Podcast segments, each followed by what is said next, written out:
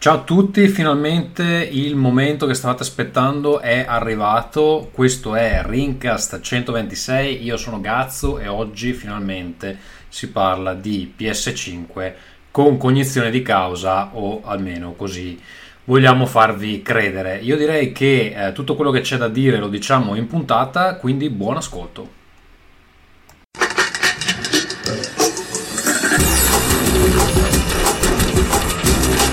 Rincast presenta Nerdcore.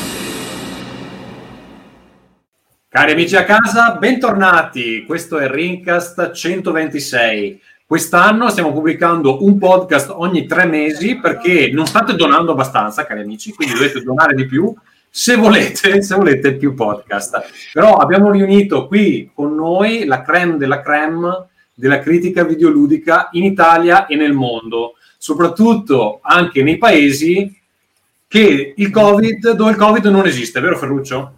Sì, sì, noi siamo a posto, non, non c'è problema, ragazzi. L'abbiamo sderenato il, il Covid. Ehm, e quindi sì, le parti che tu abiti in Svezia, un paese che Ah, sta in Svezia, sì. benissimo col Covid, no? Sì, sì, ma alla grande ne parleremo dopo eh, per la mia, insomma, anche piccola frustrazione riguardo a questa cosa qui. Comunque sì, buonasera a tutti ragazzi. Va bene, poi con noi abbiamo Marco che si è trasferito in una stanza eh, di, un, eh, di uno scienziato pazzo, credo. Lo vediamo da dietro. Per chi ci segue in video c'è un, un uomo senza pelle e che con gli organi esposti dietro di lui. Sì. Marco che ricordiamo è anche una, un- una gran bella... Niente, devo, devo- devo ammettere che Ferruccio ormai gli è rimasta sta cosa. La facciamo anche a me, vedere per gli amici. diciamo, diciamo te, andata.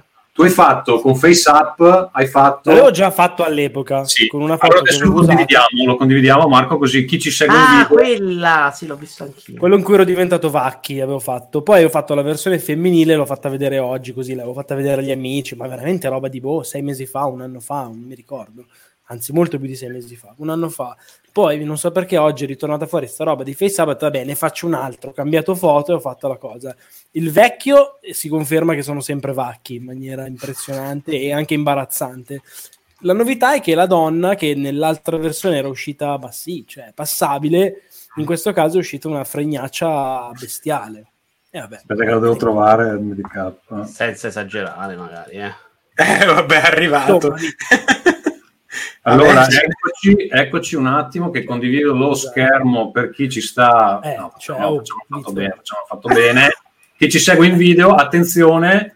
Marco versione maschile ma- versione eh, femminile. eh. quanti di voi si bomberebbero entrambi? Questo grande sondaggio grande sondaggio. Tra l'altro hai anche un'altra versione se ben ricordo giusto? Questa era quella precedente giusto? Che comunque... questa è quella nuova, questa è quella nuova. Questa è quella nuova, questa è quella nuova. Quindi il ciuffo è rimasto un po' quello, però è cambiato un po'. il- Quella lì è quella vecchia, esatto, questa è quella vecchia. Quella Va bene. vecchia... E amici da casa, eh, mandateci le vostre preferenze e eh, Marco eh, si venderà per voi eh, a, una cifra a una cifra da concordare. Ehm, detto E questo, comunque è sotto i 5 euro, vista la media delle donazioni, potrebbe andare bene. Sì, vorrei salutare anche il eh, nostro amico Vito Vito Buonasera a tutti, buonasera ragazzi. E- Barba, Barba sempre più incolta, ma ti sta bene, mi piace Vito così. Eh, guarda, Sei vediamo cosa fa la Lazio con a l'Atalanta. Mosè, secondo me. Eh? Sei passato da Gattuso a Mosè, oramai. Eh sì, però il problema è che mi hanno stoppato il campionato, capisci che era una barba per la Lazio? E quindi se non giocano a pallone è un problema. Per. Perché sta- avevamo cominciato a fare una serie di vittorie o di non sconfitte. Ho detto, vabbè, me la taglio alla prima sconfitta. Ah, ok. La Lazio ha fatto 20 risultati utili consecutivi che non succedeva da 40 anni. Hanno fermato il campionato 8 mesi e, e va così. Il problema sarà continuare a mettere nelle partite la felpa porta fortuna perché fa veramente caldo adesso. che devo fare? Due cose facevo, a barba e a felpa, io me la metto. eh, Giusto. Allora, Simone non è con noi perché sta facendo lo streaming di Magic, non stiamo neanche scherzando, amici. eh, che adesso metterò, eh, lo condividerò, vediamo se è già partito. In questo caso ci guardiamo anche lo streaming di Magic mentre parliamo. Ehm, allora, noi siamo qui riuniti, siamo qui riuniti prima di tutto per ricordarvi i nostri contatti e tutto quello che è importante di questo podcast, e cioè che potete parlare con noi quando volete su Telegram a telegram.me slash rincast potete comprare tutto quello che vi serve covid related e non covid related. Io ad esempio ultimamente mi sono rifatto tutti i coltelli a casa che posso utilizzare sia in cucina sia per uccidere de- degli zombie ad esempio comprando su Amazon tramite il nostro referral, cari amici. Il nostro referral dove lo trovate? Lo trovate nella descrizione di questo episodio, lo trovate in sovraimpressione fra un secondo, adesso lo metto, e lo trovate anche nel nostro blog rincast.it. Comprate, comprate, comprate, su Amazon ci sono tante belle console da preordinare. Detto questo, andiamo da crema terribile. andiamo, prima di partire, allora noi siamo qui riuniti per parlare dell'annuncio di fin- finalmente dei giochi di PS5 della, della console, eccetera. Però è un po' che non ci sentiamo e io partirei, partirei con le case. Ferruccio l'altra volta non c'era, forse neanche Marco, non mi ricordo. Quindi secondo me è comunque l'ora di fare casa Ferruccio. Ladies and gentlemen, from Los Angeles, California, Noi tuffi siamo così, noi siamo tuffi blu, puffiamo su per giù, due meno poco più. E allora sì, eh, io l'ultima volta che ho partecipato, che veramente adesso sono tre mesi tipo, ehm, l'ultima volta che ho partecipato così minimiz- minimizzavo sta cosa, dicevo ma sì, sto coronavirus, ma cosa sarà mai, ma, ma figurati. Ehm, poi vabbè, è successo insomma la tragedia, eh, il, eh, insomma non sto qua a spiegarlo agli italiani cosa, cosa è stato. La cosa interessante però è che nel paese in cui vivo eh, l'atteggiamento è stato fin dall'inizio sostanzialmente questo, cioè io vivo in Svezia, allora l'atteggiamento è stato quello, ma che ne sanno no? nel mondo, negli altri paesi, ma che ne sanno negli altri paesi di come si affrontano le pandemie.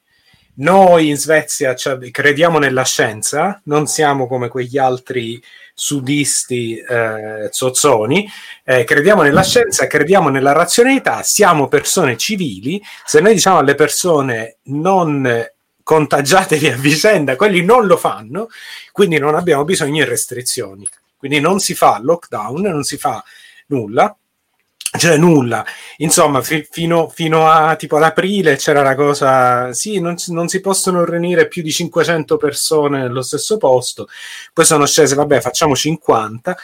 Ehm, scuole aperte, eh, chi può lavori da casa all'inizio oppure insomma le, le regole, cioè, no- cioè non è una regola, non è una regola, è quella di ehm, è un consiglio chi può lavori da casa. ehm, Nulla, il- i mezzi pubblici non si paga, hanno abolito il biglietto per i mezzi pubblici, ehm, quindi non c'è la cosa di dover parlare col conducente quando sali sull'autobus. Tutte queste robe qua, ehm, però, Però incoraggiato a prendere i mezzi pubblici perché era gratis.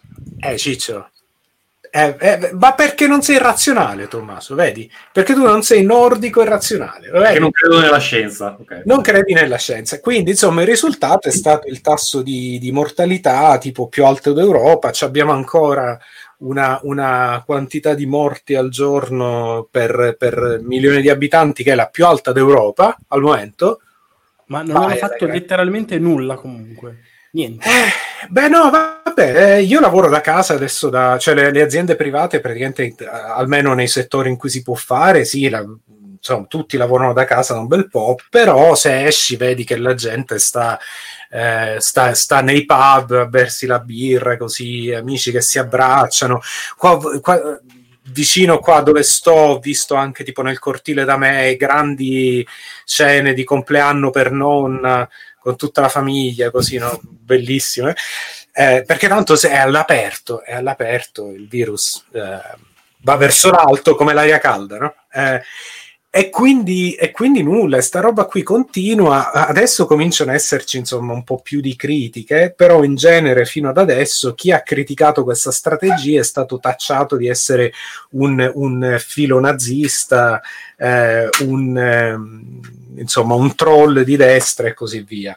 Perché poi qua c'è questa, questa cosa qui pure che, che, che la fiducia nelle istituzioni, cioè l'essere tipo fedeli a quello che fa il governo, è molto di sinistra. Una roba strana, guarda, per un italiano è pure difficile capire come. Ehm, e nulla, e quindi l'ho presa benissimo. Eh, visto che non c'è mai stato un lockdown, probabilmente queste restrizioni, fra cui lavorare da casa, continueranno. Non lo so, non so per quanto, fi- finché, boh, chi lo sa. Ehm, e beh, a me va benissimo, veramente. Io adoro stare chiuso in casa, ragazzi, è bellissimo.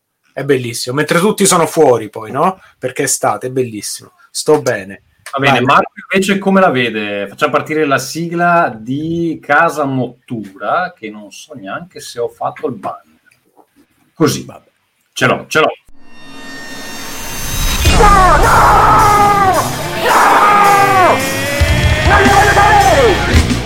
Primavera inoltrata partono i cazzi.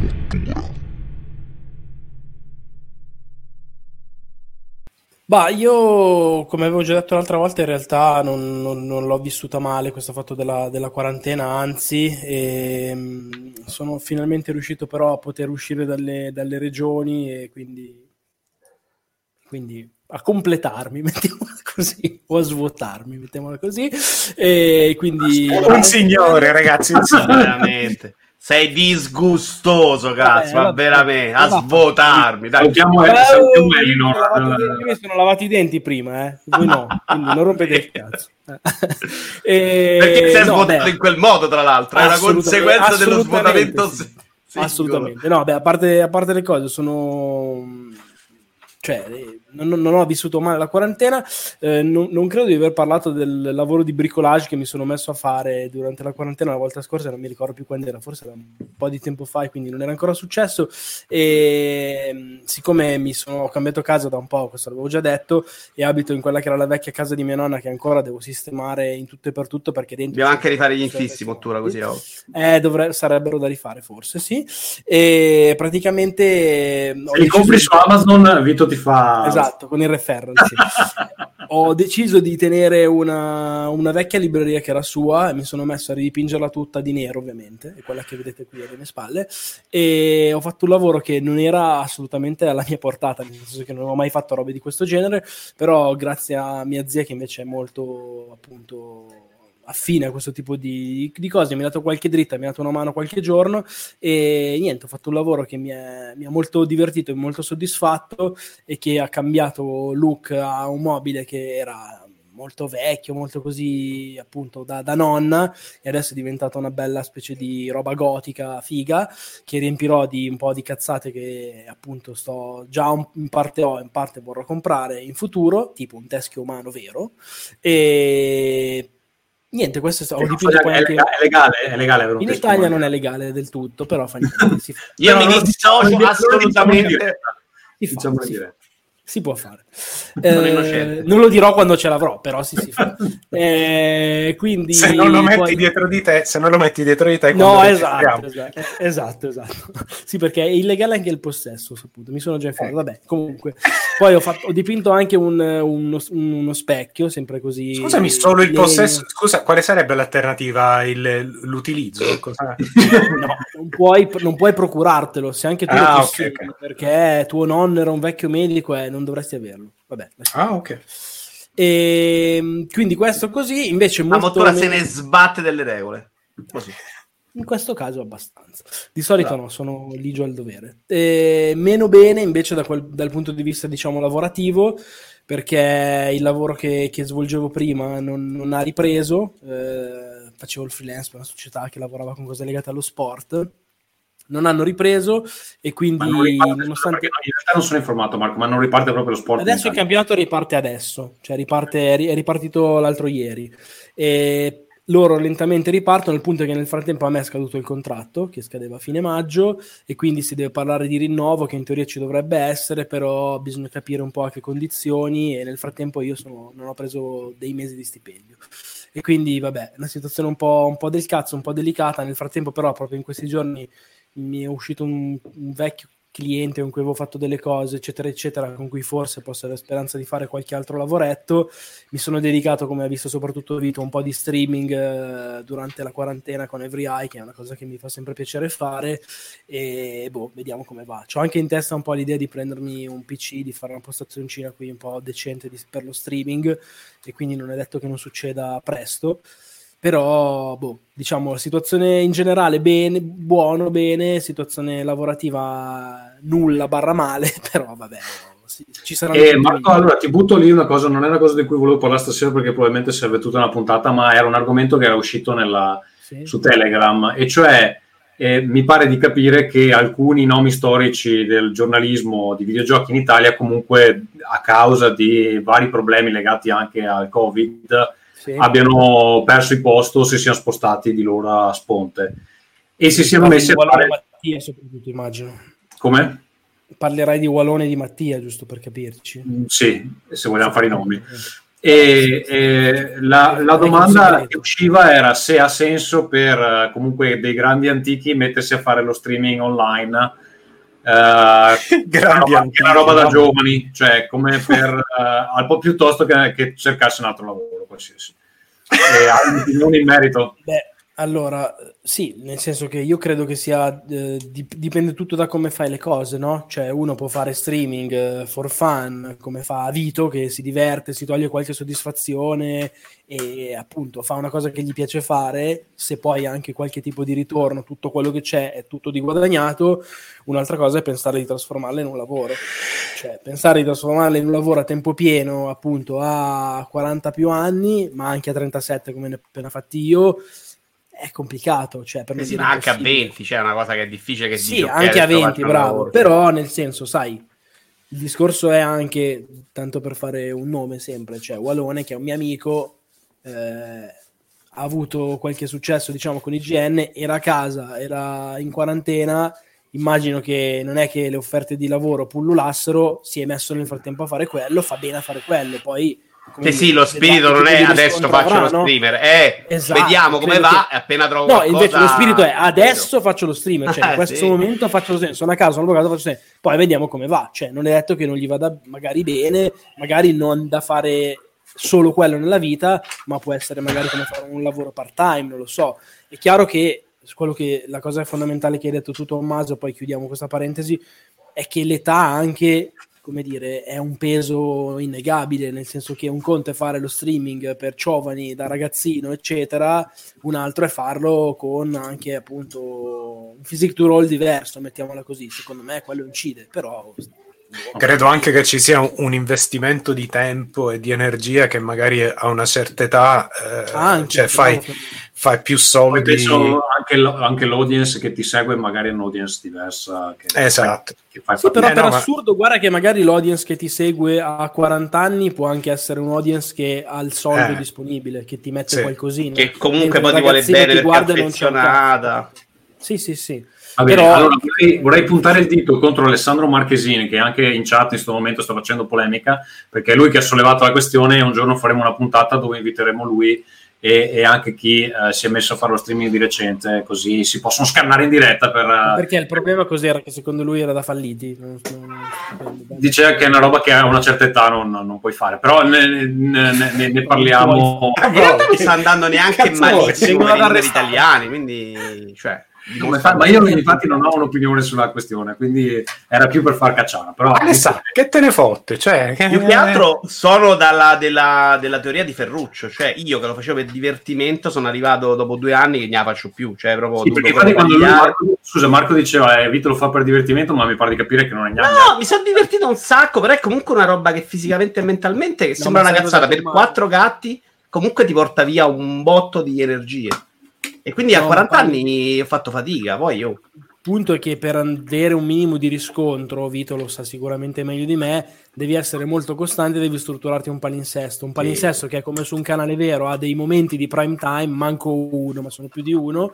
Lì ci devi essere, ci devi essere idealmente, se non tutti i giorni, come minimo 5 giorni alla settimana. Ed è chiaro che è una roba che poi diventa tipo un lavoro che però fai magari nei momenti che sarebbero più dedicati Eh, però è, è- è un lavoro con un rapporto con la gente che ti dice costantemente sì, sì. quello che pensi. Quindi è- Lo dico da uno, non voglio dire io sono Avery Eye, ma lo dico da uno che lo fa con quattro gatti che mi vogliono addirittura bene e comunque è una roba che pff, fai fatica proprio nel lungo perché è una roba che ti porta via energie Sai- mentali tanto. Sai qual è l'ultimissimo poi spunto e poi davvero passiamo ad altro? Eh, il difficile credo che sia anche, soprattutto se lo fai con l'attitudine un po' del giornalista, ok? Poi rientrare nel giro, nel senso che adesso in questo momento dove non ci sono i press tour, non stanno organizzando cose, eccetera, eccetera, c'è l'evento PlayStation ed è facile parlarne. Un domani, che potrebbe essere letteralmente domani, in cui magari c'è l'anteprima del gioco grosso, c'è il codice review che non ti mandano, c'è questa cosa qua, fare un passo indietro, no? scalare marcia e rimetterti eh, nella posizione più del pubblico, perché non sei l'influencer che viene cagato, diciamo, da chi può mandare i contenuti, è più, è più difficile. Quindi Eh sì, anche nell'ottica del anche servizio che meglio, offre il tuo eh. canale è diverso. Eh? Ti vendi anche meglio, secondo me, dad essere uno che guarda, io parlo di videogiochi da 30 anni, ma adesso ho 300 persone, 200, 100 che mi seguono regolarmente perché voglio Sì, fare però quello. Ah, sono uno di- che scriveva articoli vent'anni fa e voglio scrivere riviste che non esistono più. Cioè, è uno Sì, strumento. L'esempio è che quello che ti dico io è che un conto è farlo adesso che c'è il reveal di PS5, è più complicato farlo quando Vabbè, tutti certo, vanno a certo. vedere Cyberpunk e tu no, capito? Quello dico. No, no, io ti davo ragione. eh. Ah, Assolutamente. no, no, ok, no, ma non, non era un fatto. Vabbè, vai. Va bene, allora Andrei, se eh, mi date il, lo spazio, vado a Casagazzo. Amore, hai fatto la spesa? Casa Gatsu. Amore, hai lavato i piatti? Casa Gatsu. Amore, stacca con i videogiochi che mi sento sola. Casa Gatsu.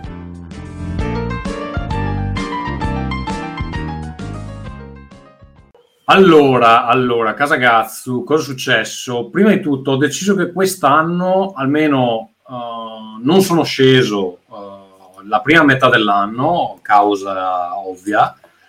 Eh, le fiere a cui dovevo partecipare le hanno spostate, non le hanno ancora cancellate. Credo che l'Italia sia l'unico paese del mondo che ha tenuto le fiere di, eh, di giochi perché hanno cancellato la Gen Con, hanno cancellato Essen, hanno cancellato eh, tutte le, le- le- la Gamescom in Germania. Io ho saputo, scusa se ti interrompo per vie traverse, che in teoria la Games Week, che appunto dovrebbe essere a ottobre, ufficialmente non è ancora stata cancellata, stanno cercando delle idee per non cancellarla e tipo ridurla tantissimo come Plexiglass.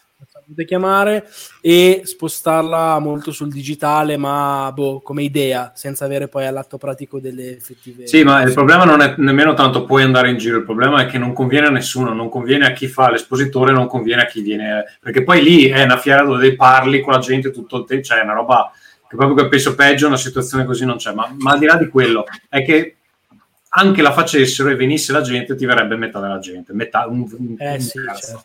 e quindi ci perdono soldi da qualsiasi parte si guardi. Comunque, insomma, non sono venuto. Non vengo neanche quest'estate, mi spiace perché perdo il matrimonio di, di mia cugina, ma soprattutto co- perdo il compleanno di mio padre che quest'anno fa i 70 anni, però abbiamo deciso dopo un- qualche tentennamento che insomma non è ancora molto chiara qual è la dinamica di volare, eh, quanto è serio il pericolo eventualmente di prendere un aereo, Uh, e non vorrei mai più che per me stesso uh, cioè prendere qualcosa mentre viaggio portarlo a casa dai miei che sono nell'età anche Esatto, ammazzare tuo padre non mi sembra una cosa. no tanto- come regalo di compleanno non mi pareva il caso. Quindi ho deciso di non farlo a luglio. Se le cose migliorano continuano a migliorare potrei venire giù un po' più tardi. Se no quest'anno mi sa che addirittura salto proprio un anno che sarebbe la prima volta da quando mi sono spostato all'estero che è una cosa che mi dispiace molto, che non pensavo di dovermi trovare a fare, perché eh, la mia vita all'estero ha sempre avuto diciamo, un equilibrio con l'idea che io ogni tanto torno, ogni tot mesi torno e vengo, vengo a vedere i miei amici, vengo a vedere la mia famiglia, Eh, sei un po' il terrone. Sei un po' il vengo a terrone fare la spesa, vengo a fare la spesa. Esatto, torna lì con le valigie piene di Poi prosciutto. ultimamente ho scoperto che posso farmi mandare la porchetta di Ariccia da Roma in un No, giorno. L'ho ordinata un giorno, mi è arrivata il giorno dopo e dico che cazzo vengo a fare E poi, e poi i terroni sono i siciliani. Eh? Però sì, perdone, perché- in un giorno non ti è arrivata la porchetta da riccia, avranno preso qualche sorcio delle parti vostre, dai, non ha nessun senso. un giorno sono messo a arrivare. Non ha nessun senso. Cioè, o già lì o t'hanno fregato con tutta l'affetto. Forse, forse era già in aeroporto, non lo so. La porchetta di ratto è Bu- buonissima. buona era buona. Vabbè. Hanno mandato anche Mi il calcio una curiosità. Come funziona per Lucca? Entro quando uno dovrebbe in teoria confermare presenza, stand, cose varie? Ah, già a inizio giugno. A inizio giugno. E, cioè il termine inizio- era inizio giugno. Era il 5 giugno. Era il 5 giugno. Cioè, tu Quindi il 5 teoria- giugno in piena crisi dovevi Esatto, dirgli sì. sì, io prendo il co- e, e tra l'altro è evidente perché lo stanno già facendo quei concerti che se salta non ti ridanno i soldi, non ha mai promesso di ridarti i soldi. S- Mm. Succederà che ti daranno il Boucher per l'anno successivo. Ma quindi tu hai confermato?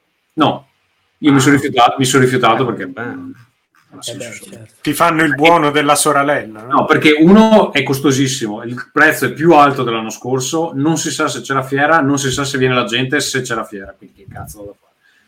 Cioè, non, non ha senso proprio. Sal- salto e farò qua un'altra cosa, che adesso vi spiego perché ho aperto una SRLS in Italia eh, con un socio, un socio per la mia compagnia di giochi.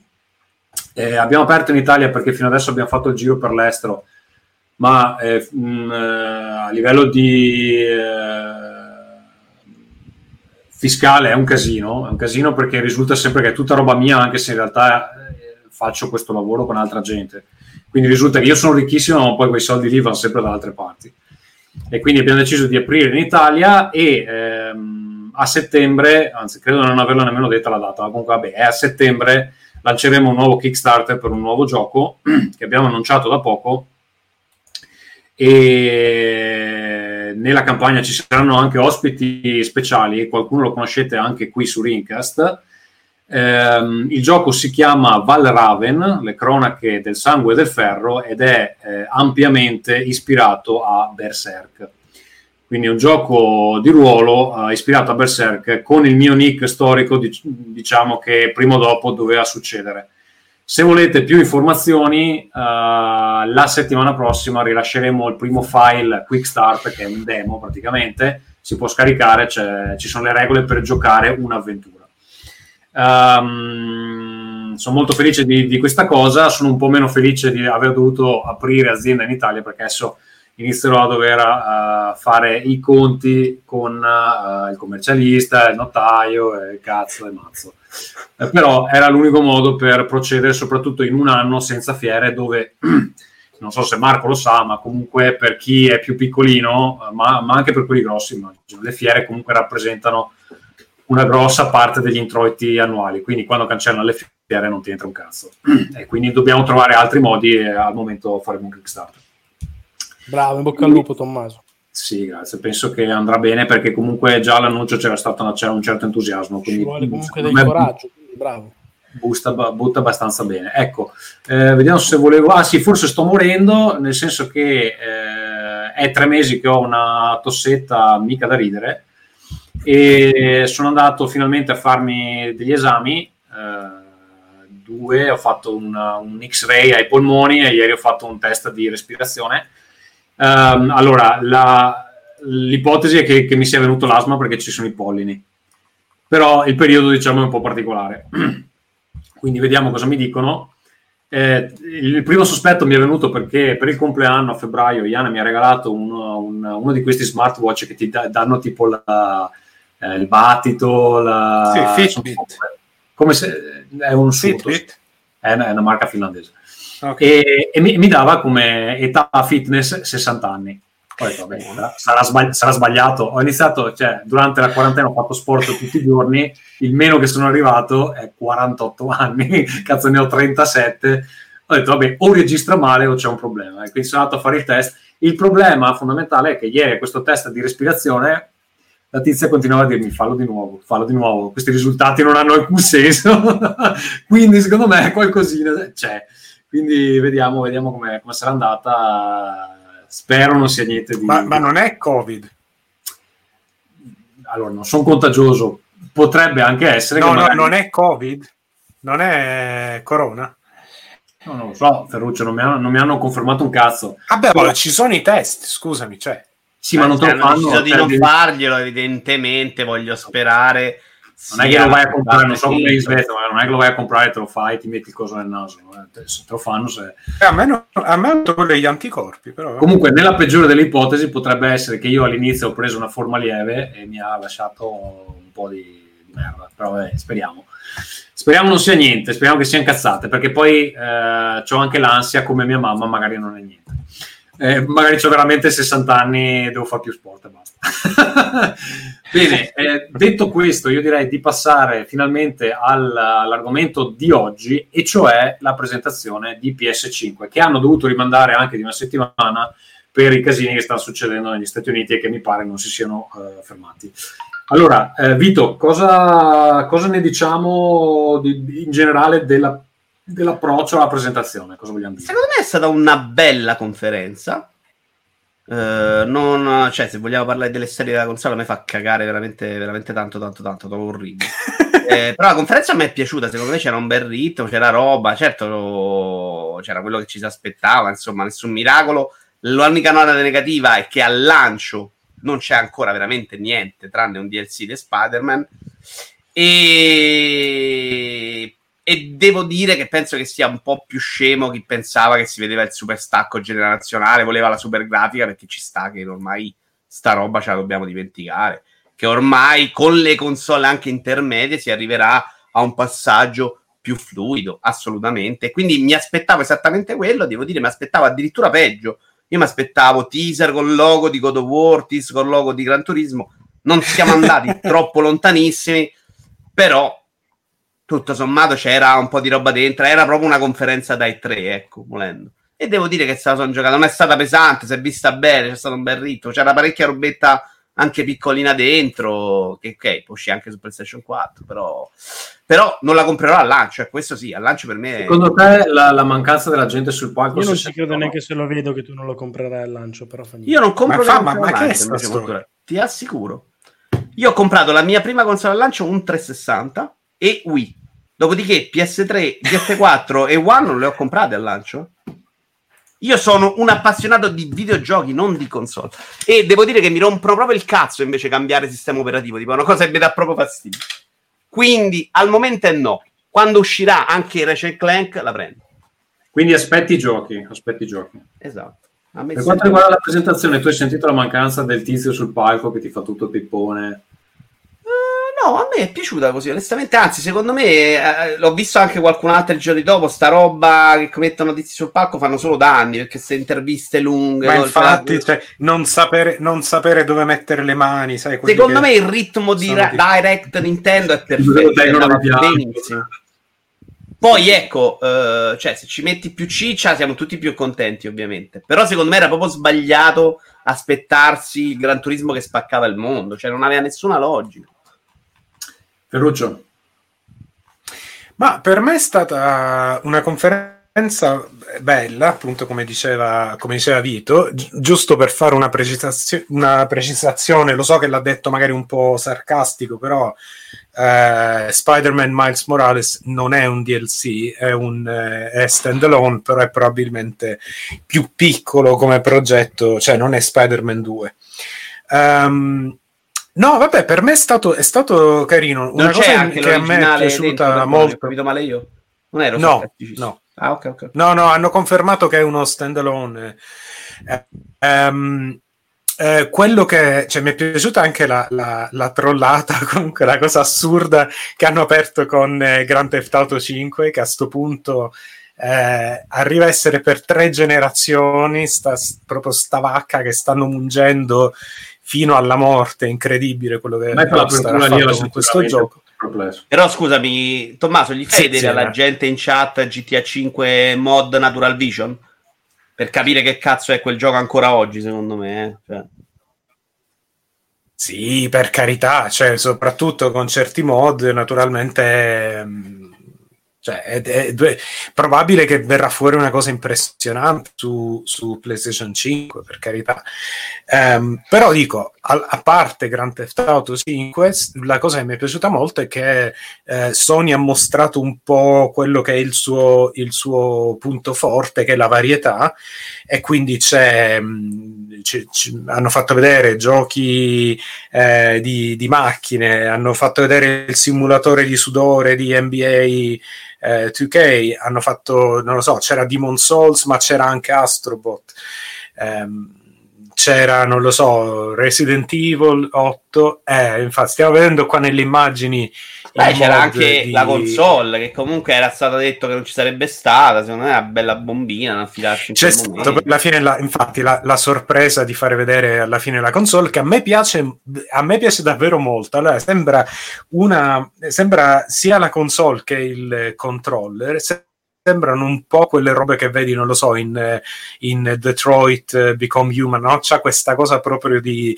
ehm, è molto fantascientifica. A me piace questa, questa scelta che hanno fatto nella forma un po' aliena della console, perché secondo me va anche un po' in- nella direzione che, che- che hanno pubblicizzato così tanto negli ultimi tempi, cioè quella di dire che ok, questo è un salto generazionale, è una cosa nuova, non è come eh, Xbox che, che è retrocompatibile, non escono giochi esclusivi, cioè questo è proprio un salto generazionale, è una cosa nuova, è diverso e permette, cioè, secondo me questa è una cosa molto importante per una console. Come? È retrocompatibile anche questa. La- cioè. Sì, la retrocompatibilità c'è anche Eh. qui, però non c'è, la non c'è l'obbligo. No, è più rivolta eh, verso di- il futuro che non il passato, mettiamolo così. Ma allora, secondo Esatto, voi, eh, per non c'è l'obbligo per chi Loro hanno detto da di- luglio, i giochi da luglio Sì. non usciranno come più su quella prima. Perché, perché No, mostrare... no, no, hanno detto da luglio deve supportare PlayStation compatibili 5. su PlayStation Ah, ok. 5. Ragazzi, perché iniziare con GTA 5 e non far vedere il salto generazionale quando ci giochi su PS5? Cioè, hanno, hanno aperto con un gioco Perché non c'erano PS3, filmati. PS3 praticamente e dicendo guardate potete giocare un gioco PS3 anche su PS5 cioè non mi è sembrato un attacco Allora, l'annuncio.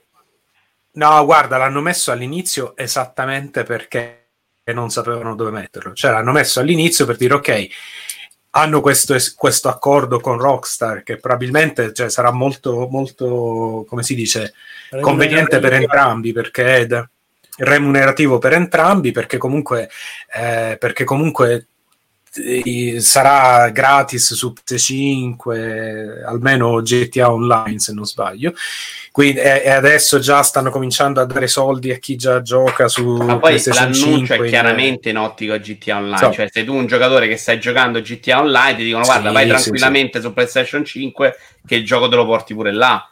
Altrimenti, se, se sei un giocatore Esatto, GTA però- Online, PlayStation 5 rimani fregato. Cioè, mi sembra che ci sta se- con i numeri che ancora fa Sì, e l'hanno messo all'inizio e, l- e l'hanno messo all'inizio perché naturalmente perché palesemente non c'entrava niente con, tu- con tutto il resto quindi va bene prima di andare agli altri giochi sono No, sta aspetta, presentazione essere... convinto? sì no Marco poi vi faccio parlare Ah, te ok. Vai, vai. t'ha convinto Sì, sta cosa? presentazione Ferruccio Cioè, sì, la- sì, sì, assolutamente sì. Magari mi, mi- mi sarebbe piaciuto vedere un po' di più ehm, roba non, eh, magari non sequel, non, cioè qualcosa di più originale, però, però ci sta. Eh, c'erano Mm. almeno, almeno un paio, due o tre progetti che sembrano davvero, davvero carini. Eh, Marco Io sono di opinione, non dico diametralmente opposta, ma comunque diversa da quella dei miei amici. Credo che il- l'evento sia stato col seno di poi abbastanza deludente e in generale non gli darei un 7, 7 più a esagerare, nel senso che per come aveva impostato il discorso Next Gen Sony, ovvero silenzio ti tomba e eh, l'unica dichiarazione che ha fatto, un silenzio che iniziava a pesare molto, lo diciamo la scorsa anche puntata, eh, l'unica poi dichiarazione che fa è quella di dire che loro credono nelle generazioni, che è un approccio che a me piace moltissimo perché io da bamboccio scemo che compra tutto al day one voglio vedere il giocattolino nuovo, voglio pensare di investire centinaia di euro in qualcosa che non potevo vedere prima, eccetera, eccetera. E quindi a me piace l'idea di credere nelle generazioni, di dire da adesso in poi c'è un'altra cosa e abbandoniamo il passato appunto chi è stato così in silenzio, chi si è posto in questa maniera, mi aspettavo che quando sbattesse il cazzo sul tavolo rompesse il tavolo. E invece secondo me non lo ha assolutamente fatto. E il problema è che eh, al di là dell'inizio moscio con GTA 5 ma anche dopo ci sono stati dei, dei passi falsi secondo me anche abbastanza roboanti tipo Gran Turismo 7 ma in generale la sensazione Scusa, globale passo falso Gran Turismo 7? Perché ti è sembrato un gioco di nuova generazione che minchia metteva al punto e Beh, sì, wow, se, roba. se vedi, se vedi il, se vedi il, mm, il filmato quello in alta risoluzione, eh, cioè, No, Ferruccio, si no. vede che comunque c'è il ray tracing, queste robe qua. Ma ho capito, dai, ma Ferruccio no, ma assolutamente no. C'era una differenza clamorosa tra gli interni che si vedevano nel menu, eh, nella parte, diciamo, di esplorazione car porn e della parte di gameplay effettivo. La ricchezza grafica anche a bordo pista, eccetera, eccetera, una roba secondo me assolutamente lontana da quello che mi sarei aspettato io. Ma al di là poi dello specifico gioco, in generale, io ho avvertito proprio pochissimo questa sensazione di perentorio cambiamento di next gen, di dire questa roba qua non si poteva fare prima. Io stavo giocando nel frattempo, ho giocato nel frattempo a The Last of Us 2 e vi assicuro che The Last of Us 2 su PS4 Pro è sensibilmente meglio di tre quarti della roba che ho visto lì, ma sensibilmente meglio. E non parlo di Goodbye Guarda- Volcano eh. parlo di roba anche grossa. No, no, Guarda, secondo me- non, c'era roba secondo next me- gen, non era una conferenza next Ho gen. visto c'era- forse c'era tre una cosa- cose next- c'era una davvero cosa. next gen, ma per me è assolutamente troppo poco. E ripeto, è Eh, la cosa next gen che c'era, la cosa next gen che c'era in realtà, l'unica almeno pale- palesemente tale, era, il, eh, era Ratchet and Clank. Perché Sì, in Ratchet and Ratchet Clank and Clank c'è- c'era quel vai. caricamento istantaneo Sì, sì, dei, dei livelli che era... dei mondi, dei mondi, sì, fighissimo. Forse anche un Quello- po' Kena, come si Anche chiama? che, con stavo dicendo esatto, anche, anche Kena, esatto. Sì, ma capite ragazzi che erano 3-4 cosine in un, in un contesto dove mi aspettavo di, di trovarmi, soprattutto per assurdo il giorno dopo, a correre nudo per strada dicendo tenetevi anche 800 euro perché io vaffanculo PlayStation 4 lanciarla contro il muro, voglio la roba nuova perché. Io non me l'aspettavo onestamente proprio, non mi ha cioè- gasato. Però è mai E- stato così, No, è mai stato sono- così anche in passato. Sì. Io sono uscito da conferenze 3 in passato e non solo perché ero lì, anche a volte che ero a casa, molto più Però aspetta, dire, gasato di quello che ho visto lì. Del, del lancio, de- della line-up di lancio, perché pensa alle line-up di lancio passate, cioè non ce n'è una che fosse... No, no, no, però il punto è che non è qua non si sta parlando solo di line-up di lancio, Tommaso. Hanno fatto vedere per la prima volta le cose, non è solo line-up di lancio, anche Sì, perché ok. tipo Horizon è chiaro che non sarà un gioco di lancio, quindi cioè, non è un problema di lancio. Detto che secondo me, comunque, anche la qualità tipo degli indie medi che si è vista era tutta roba che fattibilissima su PlayStation 4 che se Sì, avessero sì. detto che quella era una demo reel dei giochi E allora, banalmente, 4, secondo me è successo non un cazzo. Per- no scusa Tommaso perché tipo in passato visto che è giusto guardarsi indietro Scusa, eh, pensa a Geometry Wars? No pensa a Geometry Wars e pensa a Resogun. Cioè erano due giochi che sulla generazione prima non, ti- non avresti visto. Eh, Ok, quello che volevo dire è che Mm. secondo me, come succede spesso nel, nel passaggio da una generazione all'altra, questi giochi hanno iniziato a svilupparli con dei dev kit, anzi senza dev kit, quindi su PC. A metà, a tre quarti, gli è arrivato il dev kit con le sp- specs finali. Questa cosa era successa anche con PS4. Io ero a Housemark quando è successo e fino a mm, pochi mesi prima della presentazione non sapevano quanta RAM ci sarebbe dentro. Cioè, quando stai sviluppando, fa una certa differenza quanto puoi spingere il gioco. Però se quello che dice Marco è eh, se arrivi all'ultimo momento, cioè ragazzi siamo a giugno, è perché probabilmente puoi dare l'impressione di dire guarda quando arrivo arrivo forte, altrimenti questa conferenza potevi fare quattro mesi fa. anche Sì, eh, allora è vero, è vero anche che molte cose che si sono viste che potenzialmente interessanti di gameplay si è visto poco. Per esempio, qualcuno ha capito qual è il ga- gameplay di Pragmata, al di là che è una roba abbastanza kojimiana? O qualcuno, ha- Sarà- perché sarà avantissimo negli anni cioè, o qualcuno ha capito cosa sarà Project Athia, che sembrava anche uno di quelli graficamente più interessanti, forse, eh, di Square Enix. Ma Ma insomma, in quello, quello mi sembravano uno dei più zozzi. A me sembravano uno dei più zozzi quello, eh. Ma non era roba gameplay, Perché? quindi mm, che cazzo ne sappiamo? Cioè, no, no, No, no, no, di vabbè, vista, era secondo me, di concretezza, no, non c'era. Dal punto di vista di conferenze 3, facciamo finta senza PlayStation 5, c'erano 9 P, c'erano nuovi progetti, non si erano fatti liccare veramente nulla, e questo secondo me è già mezzo miracolo, a parte Resident Evil che, porca miseria, pure il logo ci hanno liccato la Ah, gente, scusate, cazzo. solo un ultimo spunto che aggiungo alla discussione. eh, nel paragone con soprattutto l'ultima generazione c'è da ricordarsi anche il fattore prezzo. Le console che uscirà, usciranno si sa già che avranno un prezzo importante, un prezzo diverso da quello della scorsa generazione.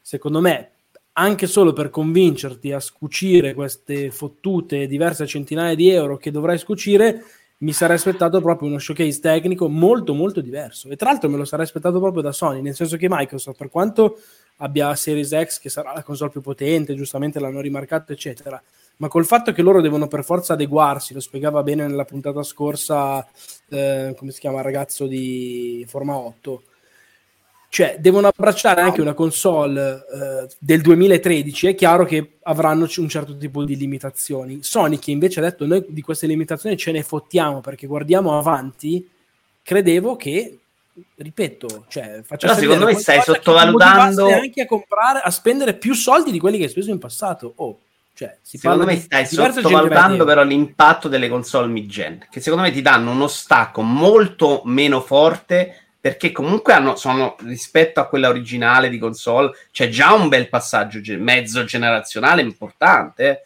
Io dico cioè, anche me, quella console che tu su console non hai mai avuto ti dà una sensazione per forza di cose molto meno di impatto, molto meno cazzotto sui denti. Cioè, se cambi un PC ogni dieci anni è una cosa, se fai un PC ogni due anni, secondo me questo passaggio non ce l'hai mai. Un'altra cosa, ragazzi, eh, tenete presente che io adesso lavoro per uno sviluppatore che è un partner Unreal, quindi in teoria le cose dovremmo saperle prima. Unreal 5 è stata una sorpresa per tutti, ok? Unreal 5 l'hanno presentato due settimane fa, tre settimane fa, quindi vuol dire che tutti questi giochi di cui eh, che abbiamo visto sono sviluppati ancora con de- degli engine pensati per la generazione precedente. Quindi in no, realtà allora aspetta, aspetta, quando, si, tratta, valutare quando si tratta di Unreal. è difficile valutare quell'hardware lì. Aspetta, però, eh, quello che una cosa sono una cosa sono gli indie perché Unreal non va, cioè Epic non gli va a dare eh, a fare le collaborazioni, le collaborazioni con Unreal 5 eh, con degli indie. Poi se, se, sono, se sono davvero tipo top tier, magari sì. Quindi sì, non, è vero che la maggior parte di quello che vedete, eh, se è Unreal è Unreal 4, però non, probabilmente non tutto. Cioè, non tutti gli sviluppatori Unreal sono uguali. Ecco. Ma cosa ha aggiunto questo commento a, a quello che stavo dicendo, Ferruccio? No, che non è detto, non è detto che tutto quello. Non è detto che vedete siano, siano motori vecchi. No, non è detto che siano tutti motori fatti con Unreal 4, non, non sta scritto da nessuna parte. Sì, però cioè, quello che dice Marco dice: Ma io non ho visto il motivo per comprare questa nuova generazione. Per me non l'hai visto perché gli sviluppatori non hanno avuto la possibilità di lavorare su questo hardware alla fine. Vabbè, però dal punto di vista di Marco è ugualmente criticabile, cioè fa, sì. taglieli prima no, e faccia questo due anni dopo e poi non, hai gioco, non hai ancora visto il gioco che ti fa dire la compro. Eh, poi voglio poi di, ma, ma Elinor deve passare avanti e indietro stasera niente sta bene eh, oh, qua abbiamo il bagno se no... eh. No, ah, può sì, andare il blocco. Il bagno è qua. Che fa? Ma che cazzo eh, una schicchetta te che hai fatto? Che problemi c'hai stasera? Non so dire. Va bene, vogliamo, par- vogliamo passare ai giochi, ai giochi uh, uno, uno, alla volta, quelli che, che, che sono stati mostrati? Eh, al di là del Gran Turismo e Ratchet Clank, cioè è stato mostrato diversa roba. Per esempio, cosa ne pensiamo di Stray? Mi è sembrato uno dei, dei concept più interessanti. Bellissimo, bellissimo della, della serata. Si era già visto qualcosa tempo fa. Sì, sì, è sviluppo dal 2000 e tipo il 15. esatto, che tra l'altro penso fosse anche una roba abbastanza indie, quindi lo, lo stanno, super indie, super indie. Eh, lo stanno pompando per, per, farlo diventare una roba diversa. Io spero che il gameplay sia vagamente simile a quello che hanno mostrato, perché se poi è una roba bitmap uh, 2D è un dramma. Uh, no, ma non è tipo che sei fatto e devi portare roba in giro, no? Sì, sì, però cioè, non so se tecnicamente, perché una roba indie, non so tecnicamente che, che dimensioni possa avere quel gioco là. A meno che io... Visual novel.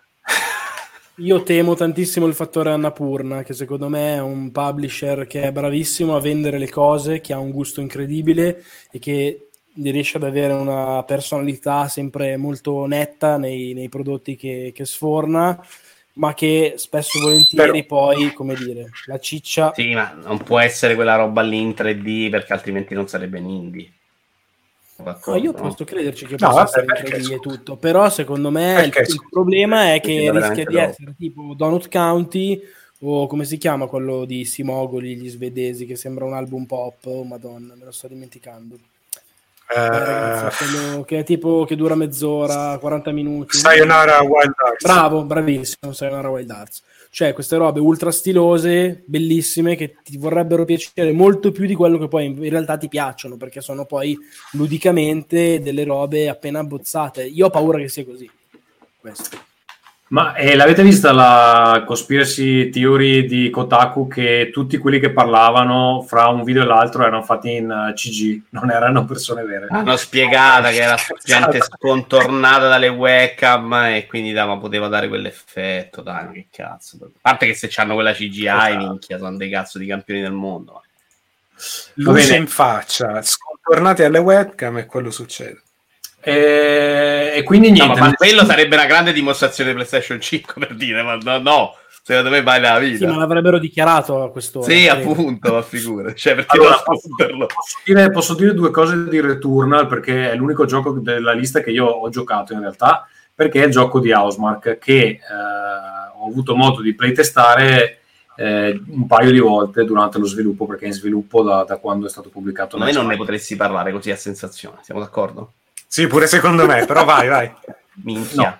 No. Eh, allora io Potrò non... dire, potrò dire Cosa- allora, quello che intanto- penso di Return. Quando, quando ci ho giocato io aveva un altro nome che mi piaceva di più però come Non lo come- puoi dire, però. non credo Eh, come ehm, Tanto non puoi dire neanche quello che stai dicendo. Quindi... Aspetta. Sì, secondo me neanche che l'hai giocato potevi dire. Avrai secondo me. sicuramente che ti si possono inculare. Sì, ho fermato No, ho fermato gli NDA. Eh, certo. E, allora, quello che... Io mi dissocio, c'entro niente. Dai, cazzo, stavo volendo dire una roba, adesso neanche me la ricordo. Io non è che voglio andare in galera perché tu sei scemo, c'è tutto affetto. Eh, cosa volevo dire? Returnal. Ecco, fa- no, cosa hanno detto loro? Cosa hanno detto loro? Perché posso commentare su quello che hanno detto in pubblico, no? Cosa si sa di sto gioco? Si sa qualcosa? Quello sì, quello lo puoi commentare. Cosa hanno detto? Ti ricordi? Hanno detto niente. Allora non- che hanno detto? Ah, non posso dire. Ah, Si spara, una si spara. pregnetta adesso, adesso non fai più il coraggiosone, eh? Vabbè, comunque vi posso dire che quello che ho giocato a, a me all'epoca è piaciuto, però è quasi un anno che non lo tocco, che, non- che non lo vedo, quindi non so poi come si sia evoluto, però da giocare era, era bello. Eh, que- questo penso di poterlo dire senza che mi denuncino. Ehm, vediamo Allora, cos'altro. io, io personalmente su quel gioco spero che sia nello stile Housemark, cioè nel senso... so, che, so che a Marco non ha convinto il trailer. No, No, vabbè, dico, bella la vecchia, bella la storia, tutto quanto, però spero che si spara. No, no, per sparare No, si spara. Eh, mi ha convinto Dai, eh. pochissimo perché da, da quello che avevo sentito dire, eccetera, era un progetto molto importante per loro. Loro stessi che avevano dichiarato che, come dire, l'arcade purtroppo era morto, dovevano guardare ad altro, che il, il titolo là, Storm Coso, era, era un po' naufragato, si capiva che comunque non fosse la loro grande priorità, quindi aspettavo proprio al varco un team che io adoro e che secondo me si è mostrato con una cosa piuttosto anonima per quello che si è visto e mi aspettavo che di nuovo loro potessero essere proprio così come avevano fatto con Resogan secondo me che era un eccellente titolo di lancio a parte per il gameplay proprio sopraffino ma anche perché come dicevo prima un po' come Geometry Wars una di quelle robe piccole indie ma cazzutissime che ti facevano vedere che Eh, allora, sotto se posso darti una piccola rassicurazione, eh, Marco, Sì. il director è lo stesso di Resogan e Next Machina, lo stesso identico. No no sono contento però io, io Può posso essere anche- quello che ho visto no? quello che ho Sai visto Marco, può essere, pure, ha- può essere pure che sia, io spero almeno che sia tipo a 60 fps, perché sì, dal punto di vista visivo, io da Housemark mi aspetterei un po' di più. Ma tu, Dal cioè, punto di vista che, tecnico. titolo volevi, che titolo volevi vedere, Marco? Avevi un titolo ideale in mente? No, no, no, assolutamente no. Volevo mi- eh, non è affatto di genere, assolutamente. Anzi, anche l'idea che abbiano fatto qualcosa di sembra più narrativo mi piace. Poi bisogna, cioè, mh, diciamo che limitandomi a quel trailer che ho visto, tutte le altre volte mi ero stracciato le mutande, tranne che per Matterfall e per eh, lì il Battle Royale e onestamente questo mi segue quest'ultima deriva. Cioè tra l'altro Battlefall e il Battle Royale purtroppo sono le ultime cose che hanno annunciato e mi sembra un trend un po' come dire discendente. Gli voglio comunque bene, ci voglio credere perché secondo me si meritano fiducia onestamente mi sarei aspettato un reveal molto molto molto più dirompente mettiamola così Ok. Eh, passiamo ad altro. Sackboy Adventure, Ferruccio. eh, è finito il tuo amore per i Sackboy? No, vabbè, io ce l'ho, però insomma è fatto da Sumo Digital, che è uno studio rispettabilissimo, però mh, non è la magia di Media Molecule. è- No, vabbè, carino, poi è uno di quei giochi che... loro. Oh. Infatti Wow. Big Planet 3 secondo me è il migliore dei tre, ma di gran lunga. È, è- è rotto da morire Little Big Planet. Era rotto in cooperativa online, ma in singolo c'aveva No, belle tutto. idee. Eh, Ma insomma, io ho giocato in coppa online aveva mille problemi, però era, era più, più gioco, era più rifinito, c'aveva più Mm. idee. I primi due Guarda- sono un platto de merda incastrato sui livelli che non capisci come farli funzionare, dai, tutta. Non, so- non sono d'accordo, però no, su questo qua sembra, allora, sembra carino, mi sembra uno di quei giochi che probabilmente, ehm, cioè che vorrei giocare con i bambini, vorrei giocare con i miei figli, perché in eh, coop eh, fino in quattro persone, poi c'è, da quello che mi pare di capire, l'unica, l'unica parte creativa è quella di cambiare i costumi ai, ai Sackboy, che boh, ci sta, quindi non, non- non è una cosa che mi interessa tantissimo, però molto bello da vedere. Poi platform 3D a me piacciono sempre, quindi. Cioè, ascolta, molto bello da vedere, parliamone. Dai. No, Ah, vabbè, mi lo stile è carino, lo stile è bello. Ho dai, capito, bello porca troia. Se è bello, questo è brutto. PlayStation 4 nessuno avrebbe detto Vabbè, ma sti "Fiata". ca- Ah, ma qua sì, ma sì, sti cazzi, ma ci sta pure. Cioè. Io non la considero una conferenza PlayStation 5, lo frega relativamente, è una conferenza PlayStation 4. Questo- su questo sono assolutamente d'accordo, però è un bel gioco che non si sapeva. No, ma nuovo. guarda, ma, ma guarda, ma se, a me, se a me danno una console che è. eh, cioè, io sono ancora soddisfattissimo della PlayStation della PS4 Pro. Quindi, se per me danno una cosa tipo quella, un po' più pulita, con un, eh, magari un frame rate più stabile, addirittura a 60 fps, per me ci Se ti sta. danno un PC, eh, sai sotto il problema. No, il PC è un, un dito al culo. Io in realtà, io in Cioè, realtà ce l'ho pure, lo uso, però. sono, insomma. sono più entusi- eh, eh, cioè, aspetto con più impazienza un, un annuncio sui servizi. Qual è il, il next level del PSN? Cioè, quello mi sembra eh, il valore aggiunto delle console, perché alla fine si equivarranno abbastanza sta Series X eh, e PSN. E devo dire che al momento io sono un po' più orientato verso Xbox. Perché se- dici che se- equivarranno? Cioè, su quale base? tecnicamente sono la stessa roba praticamente. Le console. Ne ho la più pallida idea, lo dice qualche sviluppatore. Aspetta, vi porto una notizia di oggi. L'ha detto, l'ha detto, l'ha detto. Tecnicamente stessa. Se non fa sembrare Tommaso un la incognito. PlayStation c'è sto SSD, ma lo stanno vendendo come se fosse il messia, ma è una roba. Cioè, esiste sto SSD da ce l'ho nel No, PC. no, no, no, no, No, no, no, no, no, non c'entra niente. No, Eh, allora, allora, allora, aspetta, la cosa dell'SSD su PlayStation 5 non è il fatto che sia un, un SSD, ma è il fatto che hanno tolto un, sa- un sacco di colli di bottiglia, sì, per cui però- praticamente è quello che... No, aspetta, fammi finire, fammi finire, fammi finire.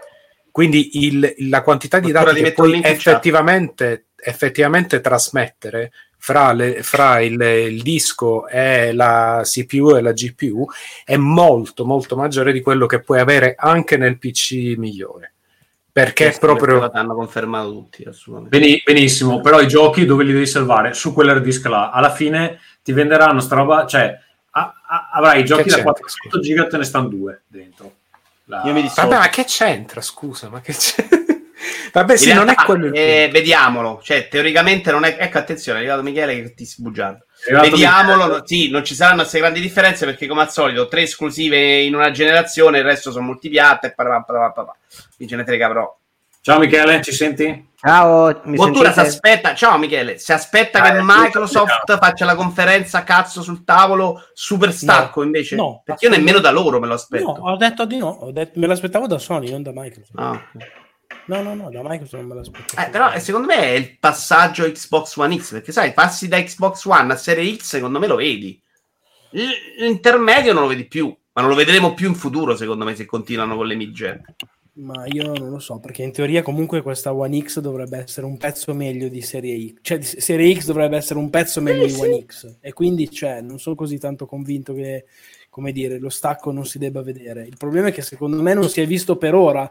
Spero che in futuro invece si veda come, ma anche rispetto a PlayStation 4, ma non si veda nel 2026, quando è finita la generazione, si veda a partire da metà 2021. Secondo me non è vero che in passato eh, lo stacco non era così netto. Non sono d'accordo, ripeto, cioè, ho citato due giochi piccini tipo Geometry Wars e eh, Resoga, che secondo me erano due giochi indie che però facevano vedere che le console avevano sotto dei bei muscoli. Al di là del gioco più o meno grosso che può essere arrivato The Order dopo X mesi, la, come si chiama, Heavenly Sword dopo altri, quel che volete. Io, secondo me, cioè, io mi sarei aspettato molto di più. Poi, boh. Però sai qual è, sai qual è la, la conseguenza? Michele gli facciamo dire due cose anche a lui. Michele, ciao. Ciao Ci Michele, Ciao, ciao uomo nero. Ciao, Ieri sono mi- fate proprio così. Ho avuto una, una giornata veramente marron. Sì, cosa E, e la webcam? E la webcam l'ho coperta Vito perché sono impresentabile. Perfetto. No, no, ma ce ne fotte che sei impresentabile, che sarà bella figa di solito, quindi giustamente... Allora, guarda, guarda come sono brutto. Sì, sì, ma è- sei uguale a sempre, cioè, Normale. Mica è. No, vogliamo bene, ma non è che sei stato mai tanto meglio. eh. Grazie Vito, tu sì che sai tirare sulle persone. Vuoi dirci cosa è successo oggi? Michele, vuoi dirci cosa è successo oggi? Oggi è successo che non ho concluso un cazzo, sai quelle giornate al lavoro che ti viene voglia di spaccare la testa contro lo spigolo? Guarda Ferruccio come annuisce. A voglia, a voglia. Eh. Va Eh, bene, poi si svegliano tutti alle 10, cominciano a mandare email, eh, alle 7.40 ti dicono ci sarebbe una riunione, tu dici io avrei Rincas, Rincosa, lavora schiavo. molto bene. E dobbiamo fargli sentire sto podcast perché poi se diventano dei fan anche loro poi arrivo in trasmissione. Ho, ho un paio di persone che mi ascoltano, quindi non posso neanche dire cose eccessivamente mm, volgari, gratuite. Tu puoi andare a Però- lavarti le ascelle, eh, diciamolo anche per gli altri. Sì, sì, sì, anch'io potrei andare a lavarmi le ascelle, sarebbe il caso. Michele, una, una, una- una sensazione generale della presentazione, poi stiamo commentando i, i singoli giochi. Ma... No, scusa, fagli, visto che ci abbiamo il tecnico, fatti sbugiardare sull'SSD. Cazzo sostiene che l'SSD di PlayStation 5 è più o meno una cazzata, salva, tanto devi salvare.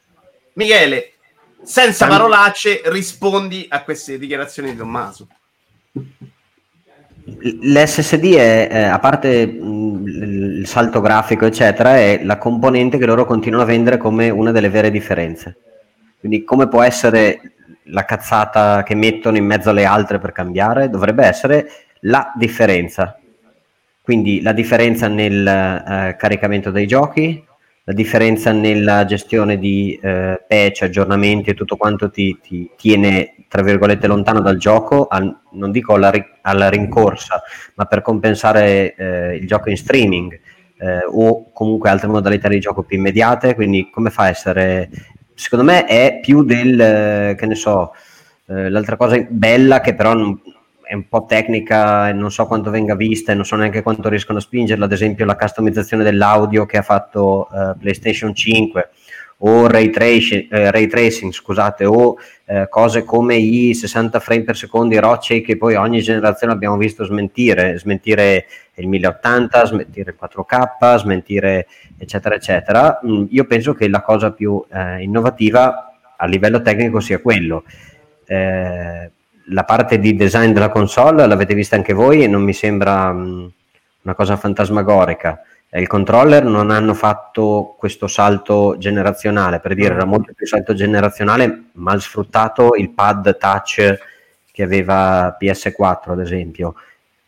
Se il salto generazionale non lo vedi da, da quello, da quei, da quei caricamenti, il flash luminoso di eh, Ratchet and Clank negli occhi che ti fa vedere come tutta la schermata sia improvvisamente un, eh, diciamo, come dire, un- un'animazione eh, continua, un passaggio da un mondo all'altro in maniera molto, molto veloce, se, se non è quello il cambio di generazione a cui probabilmente non siamo ancora pronti a leggere.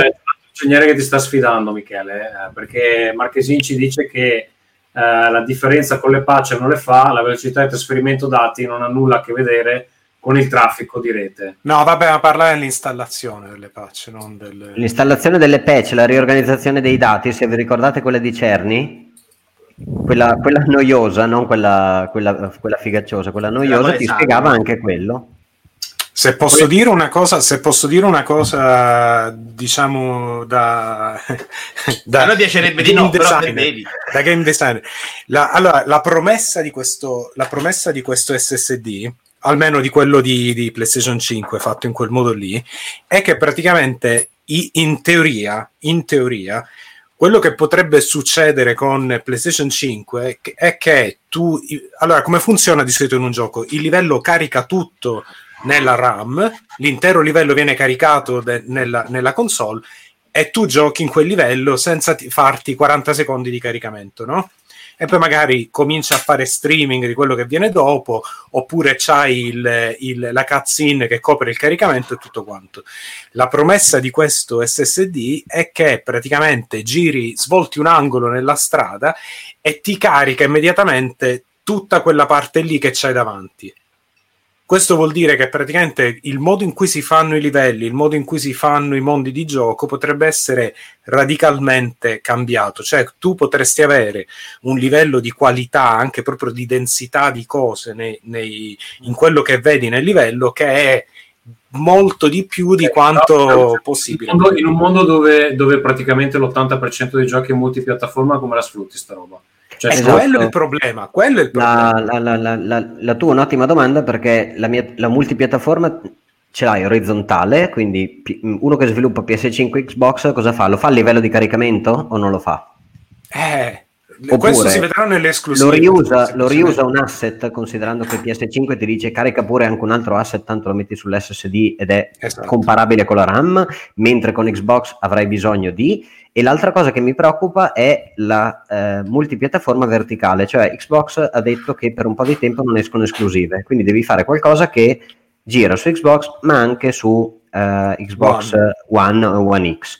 E anche su PC probabilmente, dove la, la relazione è un pochino più forte eh, tra Xbox, eh, tra giochi Xbox e giochi PC. In quel caso, come fai? Non avrai probabilmente per tantissimo tempo giochi che eh, tirano le console a manetta, quindi sarà molto importante il contributo che daranno le esclusive anche di giochi magari piccolini per PS5, dove la gente ti dirà guarda, non c'è per altro, però questo è il livello di gioco che ti possiamo dare e dall'altra parte non è che va a 720 o va a 1080, non, non la- non Non ce va, l'ha, non l'abbiamo fatta. Posso fare una domanda scema come se io non ne capissi niente? Ovviamente per far capire anche alla gente della chat che non c'è lì. Ma questa roba che state dicendo voi, in teoria non dovrebbe evitare la strettoia del cazzo che vediamo 10 Sì. volte Sì. ogni ora al gioco e che Sì. vediamo però nella demo di Unreal Engine 5. Aspetta, aspetta, hanno, hanno spiegato uno, di que- uno degli sviluppatori di quel demo eh, su Twitter spiegava che quella, quella roba lì se ne sono pentiti perché se ne sono accorti dopo, ma era un espediente per fare vedere le texture a, a- Cosa? come si dice, Cosa? molto da vicino. La parte in La, cui eh, passa quando tra una strettoia. che fanno le, le Ah, transizioni da una In realtà dice non sta caricando nulla, è semplicemente che Ma non abbiamo che trovato un altro anche dei modo. tizi di Naughty Dog che hanno detto che è un pezzo che non lo usano per fare quella roba lì. Sì, è una cosa molto comune su Unreal. Di cazzo. È una cosa molto comune su Unreal, infatti se vedi in Final Fantasy VII pieno, Remake pieno lo giochi. fanno perché, perché è, è tipica di Unreal. Comunque no, dicevano che quella roba lì l'hanno fatta per fare vedere il livello di dettaglio a- da vicino, come... Ok. ok. È un po' infelice come scelta perché tutti appena hanno visto quella roba lì hanno detto che cazzo, ancora questa Sì, perché roba. guarda che a livello narrativo sono brutte spiegate. Poi nella sta roba che succede 20 volte l'ora. In cioè, Fallen, roba- Order, in Fallen Order quel tizio lì veramente cioè, è un'anguilla, sempre si va a mettere nei... Eh, ragazzi, torniamo ai giochi. Allora, eh, poi hanno annunciato ehm, Destruction All Stars, eravamo arrivati. che manco mi ricordo qual è, quello delle macchine. Eh, le macchine. Destruction Derby con, Boh, con Rocket League. schettoni. Pedoni versus macchine Ah, Rocket. League sì, è vero, è vero. Oh, Ma pensate anche a quello di Ubisoft che hanno nascosto sotto Sì, terra. Roller Champions assomigliava nelle arene era molto simile a Roller Champions. Potrebbe, potrebbe essere divertente, però diciamo non, è, non mi ricordo neanche. Essere- Però sai che questa cosa del gioco per gioco, ma detto, ma è proprio una minchiata. Va bene, eh, parlia- parliamo di Kena. Parliamo di Kena. A me è piaciuto. Kena è sembrato uno dei più bellissimo. interessanti. Sì. Una specie di eh, Zelda vecchio stile con puccettoso. Chi lo fa? Chi è che lo sta facendo? Un so, team nuovo che Ember Team che erano gente Ember che faceva Lab. anima- a- an- Ember Lab che facevano animazioni cioè Eh, figli- si vede. Ah. si vede infatti. Sì, bellissimo. Bello, bello. Cioè, quello è veramente una figata. Sì, il problema è però purtroppo insomma nessun gameplay, quindi boh, peccato. Si vede il momento che combatte e dice tutto finto, eh? Anche quando la- il terreno si trasforma in erba. Ma Anche magari sarà una cosa che c'è nel gioco, però. Quella roba lì, perché Chi se realtà è tutto finto? Vabbè, è chiaro un grande sostenitore dei giochi di Astro. Io. Eh, io ovviamente, Ah, io? anche non È un pure. capolavoro. chiunque l'ha provato e non è uno Fantastico. stronzo. Cioè. Però Siete la, contenti che la sua bellezza non era il platform, era la sua bellezza essere Eh, un platform esatto. war. E quindi Esatto. questa roba Però, interessa guarda- abbastanza poco. Aspetta, però spezzo una lancia perché per come io poi ho visto il trailer che credo fosse un po' più lungo, che hanno pubblicato il trailer eh, poi nel canale PlayStation e mi sembra che il, eh, l'approccio sia più o meno tipo nel- in, eh, in Astrobot c'era il, ehm, la- l'idea di sfruttare la VR e invece in questo qua sfruttiamo il controller. Cioè sarà f- fatto per le nuove funzioni del controller eh, della PS5 e sarà preinstallato in ogni PS5. Quindi Sì, sarà- però io E quindi guarda, guarda, dopo aver giocato, io comunque Playroom VR è un gioco che ancora, ancora oggi con i bambini ci Carino. gioco perché è veramente ben fatto. Quindi per me sì, però, però sì, eh, se mi avessero detto Astrobot 2 con, eh, anche compatibile con PSVR, un modo per, per fare intuire senza dirlo che comunque ci sarà la VR successivamente. Cioè, perché Eh, poi dicono, bene, eh. Astrobot è compatibile. Secondo me, invece, è, è- è più l'impressione di dire ok, la VR. mm, cioè, perché se vuoi la VR, Astrobon te lo giochi su un gioco che fa tutt'altro. Secondo me. no, ma Cioè, guarda, nella non l'hanno direzione chiamato. opposta. Ah, minchia, adesso arriva la VR su PlayStation Aspetta, 5. però non l'hanno chiamato con lo stesso, cioè secondo me no, Sì. questo è Ah. uno spin-off, non l'hanno chiamato con lo stesso titolo di, di- come si chiama? Astrobot eh, Rescue, come si chiama? Adventure, non mi ricordo. Robbie. Robot Rescue, ecco. Però se Eh. ci credi la VR, lo, lo prepari per VR. E lo faranno secondo me, secondo me il vero seguito ci, sarà, ci sarà poi quando lanceranno la nuova... Io sono convinto che Sony sulla VR non spingerà invece moltissimo. No, no, no, no, hanno detto che già, allora, già hanno detto che PSVR sarà compatibile con PlayStation 5, però prima, secondo me, tipo di un anno non, non faranno vedere. Io non Tu che sei convinto che spingerà o che non spingerà? che non spingeranno, cioè io non mi aspetto Non credi per che 2 per Sì, niente. Sì, No, sì, no, sì, sì. il Ha venduto 100%. bene, sì, sì, ha No, venduto no, bene. Quando hanno messo a un prezzo molto basso, eh. prima non era andata così bene. Eh, vabbè, Poi oh, sono sono usciti i brevetti dei controller, eccetera. Come Sì, fanno? sì, lo faranno. Vabbè, i brevetti faranno. sono usciti un po' anche per fare la realtà virtuale di Nintendo e non Sì, sembrare. no, ok, però Cioè, qual, è, qual è il tuo ragionamento Bello di- non spingeranno? Perché secondo te dicono che è un mercato che non gli rende? Mercato difficilissimo, è un mercato che se fai le esclusive è ancora peggio, cioè loro Eh, hanno però fatto stanno su console dominano. di PlayStation 5 è? 5-0 No, scusate, di PlayStation 4, 70, 80 100 milioni. milioni 100 milioni 100 milioni, tu hai fatto 5 milioni di caschetti a 200 euro fondamentalmente quando hanno fatto i numeri. Forse 5 che sono anche un po' e allargati. intanto però resta la, la piattaforma VR che f- credo che Sì, sì, ancora va adesso sia la meglio, più però, eh, grande. cioè, le altre non è che stanno navigando del loro, capisci? Non è... Sì, però dominare un mercato, guarda che comunque già in sé c'ha un certo... vabbè, Io no, infatti mi aspettavo che se ne Oggi è uscita la bullassero. conferenza E3 della VR ed è una roba imbarazzante anche per me che sono appassionato. Sicuro che non, non c'è, c'è gente, eh, non c'è il par- money dietro, capite? Io ho parlato con Marco, com- com'è spiegabile il fatto che non abbiano, a meno che io mi sia addormentato, che non abbiano parlato della VR, anche solo per dire guarda non abbiamo niente in canna però compatibile con PSVR già dall'inizio, già tranquilli. Ma l'hanno già detto. volevano mettere troppa carne al Non fuoco, era- non era detto in altri, in altri momenti, non era esatto, cioè non, non- non ci sta. Secondo me la compatibilità sì, ci uscirà qualche gioco, ma se tengono quello. No, ma la compatibilità è confermata, ragazzi. Sì, sì, lo so. secondo te non esce PSVR 2? Compatibilità con un visore che faceva schifo già quando è uscito su PS4. Eh, Secondo me no. il visore può andare benissimo, invece anche basta che migliora un po' l'hardware sotto, i controlli devi cambiare. I controlli possono arrivare. Esatto, il esatto. nuovo caschetto forse lo rifai, lo rischini, lo sistemi, alcune cazzate a gomma che si sfragna in mano, cioè, però fondamentalmente il caschetto già con PlayStation 4 Pro è molto meglio, eh, cioè. Vito, la risoluzione magari riesci a farlo La anche soluzione ti assicuro che è un problema molto minore di quanto uno si possa immaginare quando gioca. Sì. Io ho giocato di recente Ghost Giant e Paper Beast, te li giochi se non è eccezionale, ma te li giochi senza problemi. Sta andando bene Oculus Quest, io non credo che sia tanto peggio di un Quest, eh, che è diventata la piattaforma di riferimento per la VR su PC. Il problema sono i controlli, cioè i controlli è una roba. Io giocavo a Paper Beats, una volta mi trovavo sotto, una volta sopra, poi dovevo giocare de culo perché si spostava al contrario. Cioè, non... Beh, allora, guarda, sto guardando e questo ha uno, uno schermo che è quasi doppio di risoluzione della- del VR. Cioè, non è, non è proprio poco. Eh. Io sono convinto che sia un problema è che Sony tutta sta cosa di, di spinge sulla VR per il pubblico a cui lo sta vendendo non ce l'abbia. Lo faranno, lo faranno, secondo me lo faranno, però non, non prestissimo e nel frattempo terranno la compatibilità con, eh, con il vecchio PSVR perché, insomma, per fare da ponte. Quindi. Eh, Vabbè, poi andiamo, scusate, è un mercato che non esiste, è un mercato che sta crescendo, ma che, c'ha- che crescerà molto bene quando arriveranno i giochi. I giochi, eh, quando arriva Half-Life, alza un po' la temperatura, ma poi ricadi nel bar. Se fai una conferenza come quella di oggi, la gente scappa. cioè. E oggi c'era, c'era il seguito dietro, oggi c'erano multiplayer veri AI che la seguivano e cui potevi veramente, finalmente dire, oh, guardate che stanno uscendo bei giochi. Zero, zero, c'è niente. Niente in uscita da qui a sei mesi, cioè, a capire. Ragazzi, andiamo, alle- andiamo alle- veramente al pezzo forte della conferenza che è stato Goodbye Volcano High.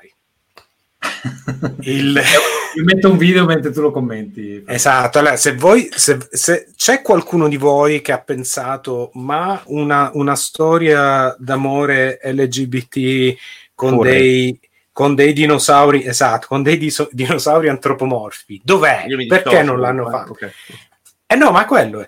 Ehm, a, questa, a questa domanda pressante, ecco, ehm, è stato risposto da Goodbye Volcano High, che è questa... Ah, questo, ok, ok. Esatto, che è questa roba un po'... mm, Ma questo non era neanche il peggio. Secondo me c'erano due, un paio di cose che erano proprio sbagliate in questa conferenza, che erano No, brutte. questo no, me questo no. ha- c'ha anche un certo appeal per il pubblico dei furries, non so Ah, se... questo perché Marco c'ha sta cosa contro i fiori. La gente Questo piace. è ovvio. Vabbè, io ne conosco questa è una alcuni. roba eh, che io ne può conosco anche alcuni, piacere, non però... è bruttissima che la guardi, D'accordo madonna che brutta è esteticamente. C'erano un Ma paio dai, ma di cose che Vito, è la presentazione di PS5 puoi mettere dentro sta roba, ma ripigliati, No, ti prendere schiaffone così, sciaff, sciaff, ma che cazzo è? Ma io voglio Cioè, mi vedere la guardare il canale cartoni di Rai Play. Dai, dai. Intanto qualcuno dice il gioco di Columbine che è veramente, veramente buon gusto. Ah, io tra un minuto sala. due cado, eh, ragazzi. 21, 22, 23 cado, eh. Poi ritorno. Vai. Ok, Così. comunque sì, qualcuno, qualcuno menziona, Giorgio Tiretti menziona Bugsnax che era veramente pure un altro di questi... tizi di Octodad, sì, sì, altro Sì. momento imbarazzo. Sì, Esatto. impiegato, un- E lo dico volendogli capire. bene, eh, cioè, gli Posso dire un gioco che mi è interessato, è Deathloop, che sembra l'evoluzione di Dishonored, anche se non ho capito benissimo come funziona il gameplay. No, perché- nessuno l'ha capito. Ambiente secondo me molto figo, personaggi una merda. Da giocare sembra carino, però. Cioè, non lo ci credo, dai. Da giocare sembra la roba più next gen concettualmente che Oh, bravo Mottura. Vedi che Anche a me, giocare, anche sì. a me ha, preso, ha preso bene, soprattutto per la- quello c'è- che hanno fatto vedere di... di- Però i personaggi sono quella roba giovane che non sopporto proprio alla vista. No, Io la so- differenza sono neri. secondo me- Davvero. Per me c'era No, una no. differenza fortissima tra le, le fasi, diciamo, artistiche molto belle, molto ispirate, molto spy story così, anni 60, 70, eccetera, e Mm. il gameplay che invece aveva una direzione artistica molto più povera, cioè meno ispirata di quegli altri momenti. Ecco. E infatti- infatti- troppo forte. Girerà, girerà, hanno detto girerà a 60 fps perché sì, tecnicamente un po', s- sembra un po' scarno, Sembra un po' però sono... a livello di Dishonored, non è che è molto diverso da... Eh, insomma, no, però scusa, Dishonored c'ha dei... cioè, tecnicamente aveva il suo perché. Poi, poi vabbè, appunto, sono quelli di Dishonored e Arcane, quindi sarà un bel gioco a prescindere. Ma secondo voi Dishonored mi sembra più orientato alla riflessione, questo mi sembra più orientato alla esecuzione veloce. Sì, Esatto. sì, sì, sì. Ci sta, ci qualcosa di Bulletstorm. effetti. Ma, ma per, voi, per voi questa roba qui è multiplayer? Perché cioè, sembra quasi un uno contro uno, Mm. quasi un Street Fighter. eh, In teoria Boh. non dovrebbe essere multiplayer. Mi pare single player, non sia multiplayer. Ma no, diceva no, che ci sono, sei tu contro otto altri killer, secondo te gli altri killer non possono essere altri giocatori? Boh, a me stup- se Mi fosse sembra- multiplayer mi stupirebbe molto. Mi sembra che si sia un po' persa questo discorso di fare il gioco single player per forza anche con la modalità multi. Quindi ci può stare benissimo che hanno fatto una roba in cui devi uccidere 8 killer in single player. Grazie a Dio ce la siamo tolta dai Per fortuna, online. esatto, bravo io Vito. spero che il single player, sì, spero che sia single player, però mi pare che il concept si prestasse abbastanza a far tipo... Potrebbe. Guarda, c'è una news di 5 ore fa, Deathloop come, eh, come Dark Souls, confermate le invasioni PvP per l'FPS di Arcane. Ah, vedi? Quindi ti arrivano Eh, i coglioni gli altri. Beh. Almeno sfide multiplayer 1 versus 1, quindi Stacchi almeno quello. Mm. Ok, ci siamo. Va bene, ehm, ecco, quello a me- Parlando di croste, ragazzi, però, scusate, parlando di croste, parliamo di Godfall. Godfall è il nuovo gioco. Perché, dovre- perché dovrebbe? Io. Non lo so. Si A parla me, di a me- robe a me che- pensate che mi ispirate a me ispirava un tempo cioè quando si era visto così non mi sembrava Sì. male il trailer con il montaggio con la musica rap sotto Mamma è stata una mia. delle robe più incredibili della era sembrato proprio orribile prima e un po' meno brutto, ma comunque brutto stavolta. Secondo me addirittura in salita. Cioè progressione. Io devo, dire, devo conf- co- confessare che il, il design delle armature a me piace.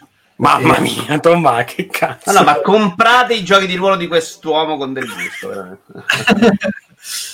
Ehm, Dai, che brutto. Ghostwire Tokyo. Uh, da- quello, quello è un altro gioco che potrebbe essere VR, però, eh? perché è tutto in prima persona, proprio il- i movimenti con le mani. Dove forse, fare- o forse è solo brutto E la grafica PlayStation 3 soprattutto. Sembra tipo a me, a me ha ricordato un po' tipo dietro un Killer uomo 7 importante? però. Sì, sì, Mikami. Eh, Ah. quello ha inventato Resident Evil.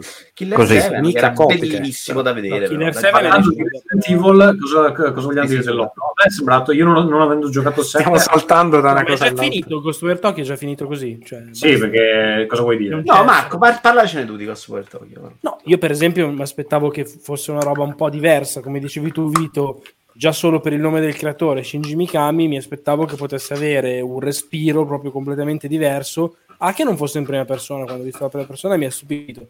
Mi è stupito quando ho visto quella grafica con delle ambientazioni basiche, ambientazioni fattibilissime su PlayStation 4 e neanche particolarmente belle, ed è un gioco invece che è passato ad essere solo next gen e soprattutto cioè quando poi ho visto la prima persona con i movimenti che stai dicendo tu molto ingessati mi ha ricordato Maken X per il Dreamcast che non era certo una produzione di primo piano però appunto pensare che Shinji Mikami sia stato associato ad una cosa del genere onestamente un po' di sorpresa me l'ha fatta perché credevo che potesse essere un gioco boh, un po' diverso rimango curioso mettiamola così però è curioso per il nome che c'è dietro. Cioè, po- pensavo fosse uno di quei giochi. Non credevo di vederlo dentro lo show di, Play- di PlayStation 4, però una volta che l'ho visto mi sarà aspettato potesse essere qualcosa A proposito diverso. di nomi importanti, poi sono una cosa per motore e poi mi scordo. Nella conferenza War hanno annunciato il Kickstarter di Panzer Dragoon per VR.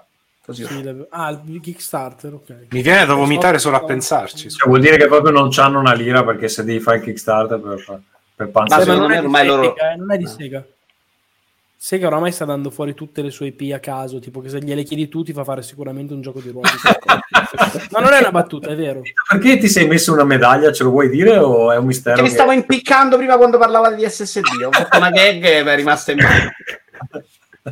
Ma soprattutto showman. Pensa Non che l'SSD sarà l'esclusiva più bella di PS5. Non so. Bella questa. l'altro, è- è- sei riuscito a dare dello stronzo a Tommaso. Sei stato elegante, non l'hai detto, però sì. E Resident Evil 8. Chi ha giocato il 7 cosa mi dice? A me, a- io senza sapere cosa fosse mi è sembrato molto bello, però andava a 15 fps. Però esteticamente... Ma dove l'hai giocato, scusa? No, non ho giocato No, 7. no, Guardando il video mi sembrava che andasse a 15 fps. No, no, No, no, no. Perché? Però, boh, esteticamente era bello. Voi Una cosa... delle più belle esperienze Ah, ma- War, almeno per la prima parte del gioco. Col cazzo, Quindi- mamma mia che paura. Eh, il, questo 8 eh, mi, mi ricorda l'ambientazione un po' il, il 4, che insomma è una, una cosa bella, questo villaggio rurale con questa un po' insomma di eh, cugini che si inculano così. ehm, però sembra anche che ci sia questa, questa specie di, di sferzata più sovrannaturale Ah, del sì. solito perché è ambientato in, eh, in Romania. E ora facciamo le battute squallide su insomma i romeni, così però eh, sembra Io mi dissocio. Facendo tutto da- stai facendo tutto da solo. Esatto. ma perché vi anticipo, vi, vi conosco, vi conosco. Ehm, se- probabilmente, cioè, a, a me dici Romania, Transilvania, insomma, secondo me ci saranno i Io penso ai vampiri. Esatto. Io penso invece ai rumeni che fanno che, rubano che fanno le rapine in villa. Eh? Eh, Come Marco? Io dico, se devo pensare, penso a Spitti Cash, Roma-Roma, Romania. Vabbè, niente.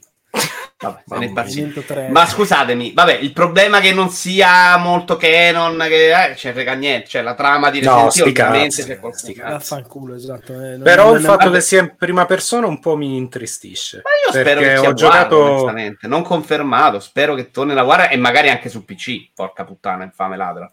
Ma ho giocato il secondo e onestamente una versione, cioè in quella, in quella direzione là sarebbe piaciuto di più. Eh no, Il remake del terzo due. e mi sono già rotti i coglioni di versione là, devo essere veramente onesto. No, è andata benissimo con il 2, ma già al 3 sto già pff, basta, ne posso. Eh, non ci ho giocato, però un, un ritorno alla, magari all'impronta più action tipo il 4, però in un nuova- non- una nuova ambientazione sarebbe piaciuta. Mm, non- io di recente non ho un grosso amore per i giochi in eh, prima persona, quindi un po' così, un po' perplesso, però vediamo, non lo so. A me piacerebbe che si cosa- Vai, vai, Vai, vai. Marco. No, no, vai, No, vai. io Io dico solo che a me piacerebbe che invece confermassero la War. Io sono contento della prima persona perché secondo me ci sta che abbiano seguito la strada del 7 che è stata vincente. Tanto per cambiare, l'ho visto un gioco piuttosto altalenante a livello tecnico, nel senso che c'erano degli scorci eh, che davano un'idea di next gen, l'interno di quella casa con tutto quel lampadario, il villaggio un po' da fuori, eccetera, alternati a dei momenti assolutissimamente fattibili in questa generazione, ma manco da urlo, ripeto, cioè tra tre giorni mettete su The Last of Us, gli fa la pipì sopra così, facendo proprio il getto a forma di svolazzi. Però, però quel, quel motore lì che c'hanno a Capcom è, è una bomba, eh? perché comunque eh, Devil May Cry 5, eh, gli stessi Resident Evil Remake sono... Quindi io ci, io ci- ci voglio crederci. cioè, Vabbè, non è una roba che dici next gen, però sono molto belli, versatili, però non sembra una Però roba- è- Oh, se- se non sbaglio non, è- non è- non sarà disponibile per PS4. No, No, solo No, no, è solo un gioco Serie X. esatto. solo. Esatto, quindi mh, il, il motore spero che lo spingano, ecco, perché se, mh, cioè, se devi cambiare l'ambientazione almeno dagliene, visto che il cambiamento del tipo di gioco è lo spostamento di, mh, diciamo, su un'ipotetica barra di da quanto horror a quanto thriller a quanto action lo fai. Non- Vabbè, raga, però la guardate serie è comunque- quella, quindi mh, la cosa Sì, che puoi però- fare è dare una, una buona trama e una buona ambientazione grafica. Sta mano Sì, è sì, sì. disgustosa, porca troia. Sì, però ragazzi, ci sta che comunque non è che tutti gli asset sono già adesso a livello, Sì, sì, sì. a livello alfa, eh? Cioè, No, no, figurati. eh, quindi Allo stesso questi modo potrebbero andare un pochino giù, fare la solita demo trailer e poi abbassare un po' perché non gli torna. può essere, sì. Ma lo vedremo fra almeno un paio d'anni questo, siamo d'accordo? No, un paio d'anni no, però, cioè, oddio, chi lo sa? non lo so, però... eh, Cioè, considerando che abbiamo perso da mesi tutti di vita. Eh, intanto, ragazzi, andiamo secondo me il, il punto più alto, secondo me, di questa, di questa conferenza, eh, nel senso di giochino magari non super ambizioso, però che non mi aspettavo e che mi ha veramente infoiato, cioè mi ha fatto veramente venire la. Mm? l'esaltazione Little Devil Inside. Marco Ah. chiucia la polemica, giusto Marco? Sì. Vai, vai, parti con la polemica perché io non ne so. Ok, grazie. Non ne so nulla No, di no, sto gioco, però sembra bello. Ma perché Ah, tu non mamma segui, mia, l'ho letto. No, l'ho non letto su segui il Twitter. magico, Mamma mia, motore su Twitter. mamma No, mia. il ragazzi. gioco in realtà è, è simile a Scorn, quello che si è visto per Xbox durante l'inizio di Xbox, nel senso che sono due progetti nati su Kickstarter diversi anni fa, 4-5 anni fa, che eh, avevano colpito molto per la direzione artistica e per le ambizioni. No? Scorn voleva fare delle cose con la prima persona, con la full body awareness, eccetera, eccetera. Questo voleva avere uno stile un po' tipo con le avventure un po' implicite, un po' alla Dark Souls, un po' survival, un po' alla Monster Hunter, eccetera. Entrambi team completamente sconosciuti, da una parte Ebb Software che sono serbi, dall'altra parte eh, Neo qualcosa, non mi ricordo come si chiamano, che sono coreani. Quindi la serie, cazzo che bella idea, cazzo che bella visione, si meriteranno i miei soldi, ma sì, fiducia diamogliela. Sono spariti tutti e due, sono riafferrati tutti e due dentro degli showcase molto più prestigiosi di quelli in cui, come dire, del contesto che avevano vissuto fino a quel momento lì togliendo in entrambi i casi tra l'altro il supporto ad alcune piattaforme, perché anche questo adesso in realtà è esclusiva temporale, Scorn è diventato esclusiva punto e basta per Serie X, e quindi facendo anche un po' incazzare i backer, bellissimi tutti e due da vedere, questo poi veramente secondo me uno dei punti davvero più alti della conferenza, e c'è la polemica che hanno att- attaccata è che un numero comunque limitato di coglioni, perché io mi sento di definirli in questa maniera, gente che si offende sempre per interposta persona, eccetera, eccetera, e la butto anche lì. Tre quarti di queste avevano Avatar Fury comunque. Beh, poi vedete voi. Eh, andate a vedere, andate a vedere, poi vedete se non è così. Eh, Esatto, eh, no, eh, si sono lamentati perché c'è in una delle sequenze del gioco che tra l'altro era In bellissimo 10 fotogrammi. nel mostrare tantissime ambientazioni diverse, personaggi diversi, situazioni diverse, c'erano dei- degli indigeni che avevano un look caricaturale che ovviamente, nell'essere caricaturale scimmiottava un po' quella che può essere Le maschere africane. la visione, sì, esatto, le tribù africane, ricordava un po' per chi magari è esperto della cultura un po', come, come dire, inglese, tipo le bambole Gollywog che hanno fatto polemiche, sono considerate razziste, oggi va bene, ci sta, ma il punto è che cioè, è chiaro che oltretutto uno sviluppatore che viene dalla Corea del Sud ti può immaginare che contenuti di alt-right volesse metterci dentro e delineare questi qua, mancando di rispetto, eccetera, eccetera. Morale, gli hanno rotto i coglioni perché, oddio, questa roba è razzista, ma veramente vogliamo far vedere una cosa del genere nel 2020 e io questa cosa la giudico offensiva, ripeto, cioè tutto per interposta persona, sempre. E alla fine eh, il malumore che si è creato uno della tribù che dice no, ma io mi sento offeso perché la mia tribù è stata mal rappresentata. Allora, se lo dicesse uno di una tribù, non gli direi un cazzo. Siccome lo dice un coglione di Detroit, esatto, che sta mettendo ad asciugare nella lavasciuga la, la felpa, inc- cioè la fursuta incrostata di sborra, stia zitto, vaffanculo. Cioè, eh, perché questo è il punto fondamentale. Per gli Cioè, amici che ci ascoltano in podcast, sto annuendo. Grande momento. Grande Eh no, momento. ma che cazzo. Io spero- io Eh, queste poi loro si sono dovuti mettere a dire che chiedevano scusa, ma scusa di cosa esattamente? Ma scusa perché? Vabbè, era un momento e alla fine l'hanno delicato. cambiato, cioè lo cambieranno, hanno detto che no, non gli facciamo i labbroni, gli facciamo la pelle di un colore diverso, gli togliamo i rasta. Ma che cazzo di discorso è? Ma, che, Ma cioè, soprattutto ma che il lanciafreccette, la cerbottana lanciafreccette che La assomigliava a uno spinello. Sì, sì, Ma che sì, la cazzo cerbottana era- Ma, ma siete scemi, ma proprio minchia, ma nell'anima. Cioè, io capisco che oltretutto in questo momento ci sono delle battaglie serie da combattere, dei problemi veri, eccetera. Ma c'è, è questo il problema.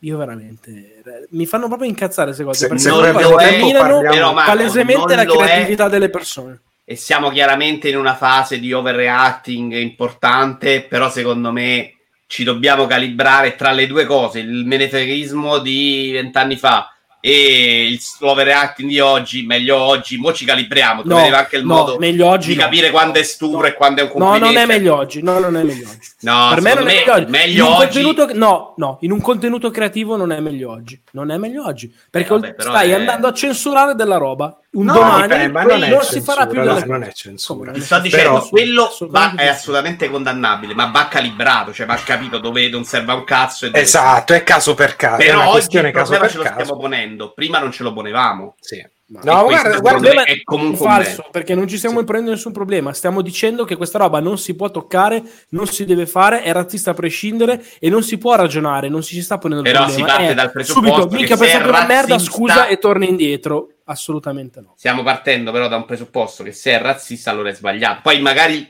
il singolo episodio è scemo e sono d'accordo con te, ma cambiarono un gioco per una cosa molto simile, un indino con i pupazzini scemi che lo fecero da, arancio- da nero arancione, cioè delle robe veramente ridicole. Ma anche sul discorso MeToo siamo in una fase veramente scema.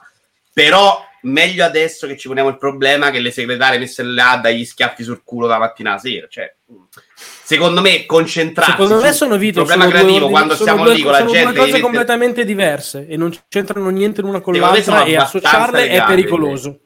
Per- non sono per nulla d'accordo. Secondo me sono. Io non credo che viviamo in un periodo di censura esagerata che dici tu con libri bruciati, che l'hai paragonati ai nazisti che bruciano Vai tranquillo, No. che, vai tranquillo che è, è quello, il punto da cui stai arrivando è quello. Se non va bene quello che eh, è deciso da un, ce- una certa, un certo gruppo di persone che deve offendersi quando vuole, quando invece fa niente, va, Eh, però fa bene. niente no- commercialmente, e limitano già, li- rumore Vito, di limiti già, internet. limiti già, limiti Sì, già sì, è a- chiaro, tu chiaro, creativo invece che proporre una cosa già ti censuri. A me questa cosa dà un Però fastidio. questa cosa l'hai fatta sempre, cioè non è che Michelangelo non era limitato nella sua cappella. Sì, Sistina. no, vabbè, infatti, queste cose Cioè, comunque. Però, è, però è, pure, è, pure vero, è pure vero che magari, insomma, in certi casi mi sembra un po' di camminare su- su- sulle uova perché basta Eh, che, certo, che fai un piccolo errore e ti scannano. Quindi ci sta, ci sta.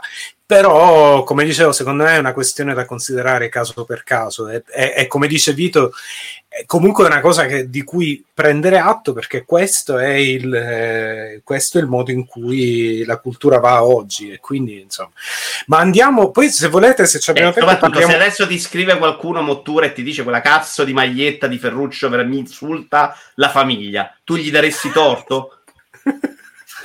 Saresti lì a far tenere quella maglietta a Ferruccio per la sua libertà espressiva o diresti ma porca troia, dagli fuoco adesso? Io non so cosa ci avete contro gli uccelli. Gli uccelli mi piacciono, sono bellissimi. eh, e Eh, qua fatemi il remix. Marchesin, eh, che è rompicoglioni stasera, fa sempre le domande.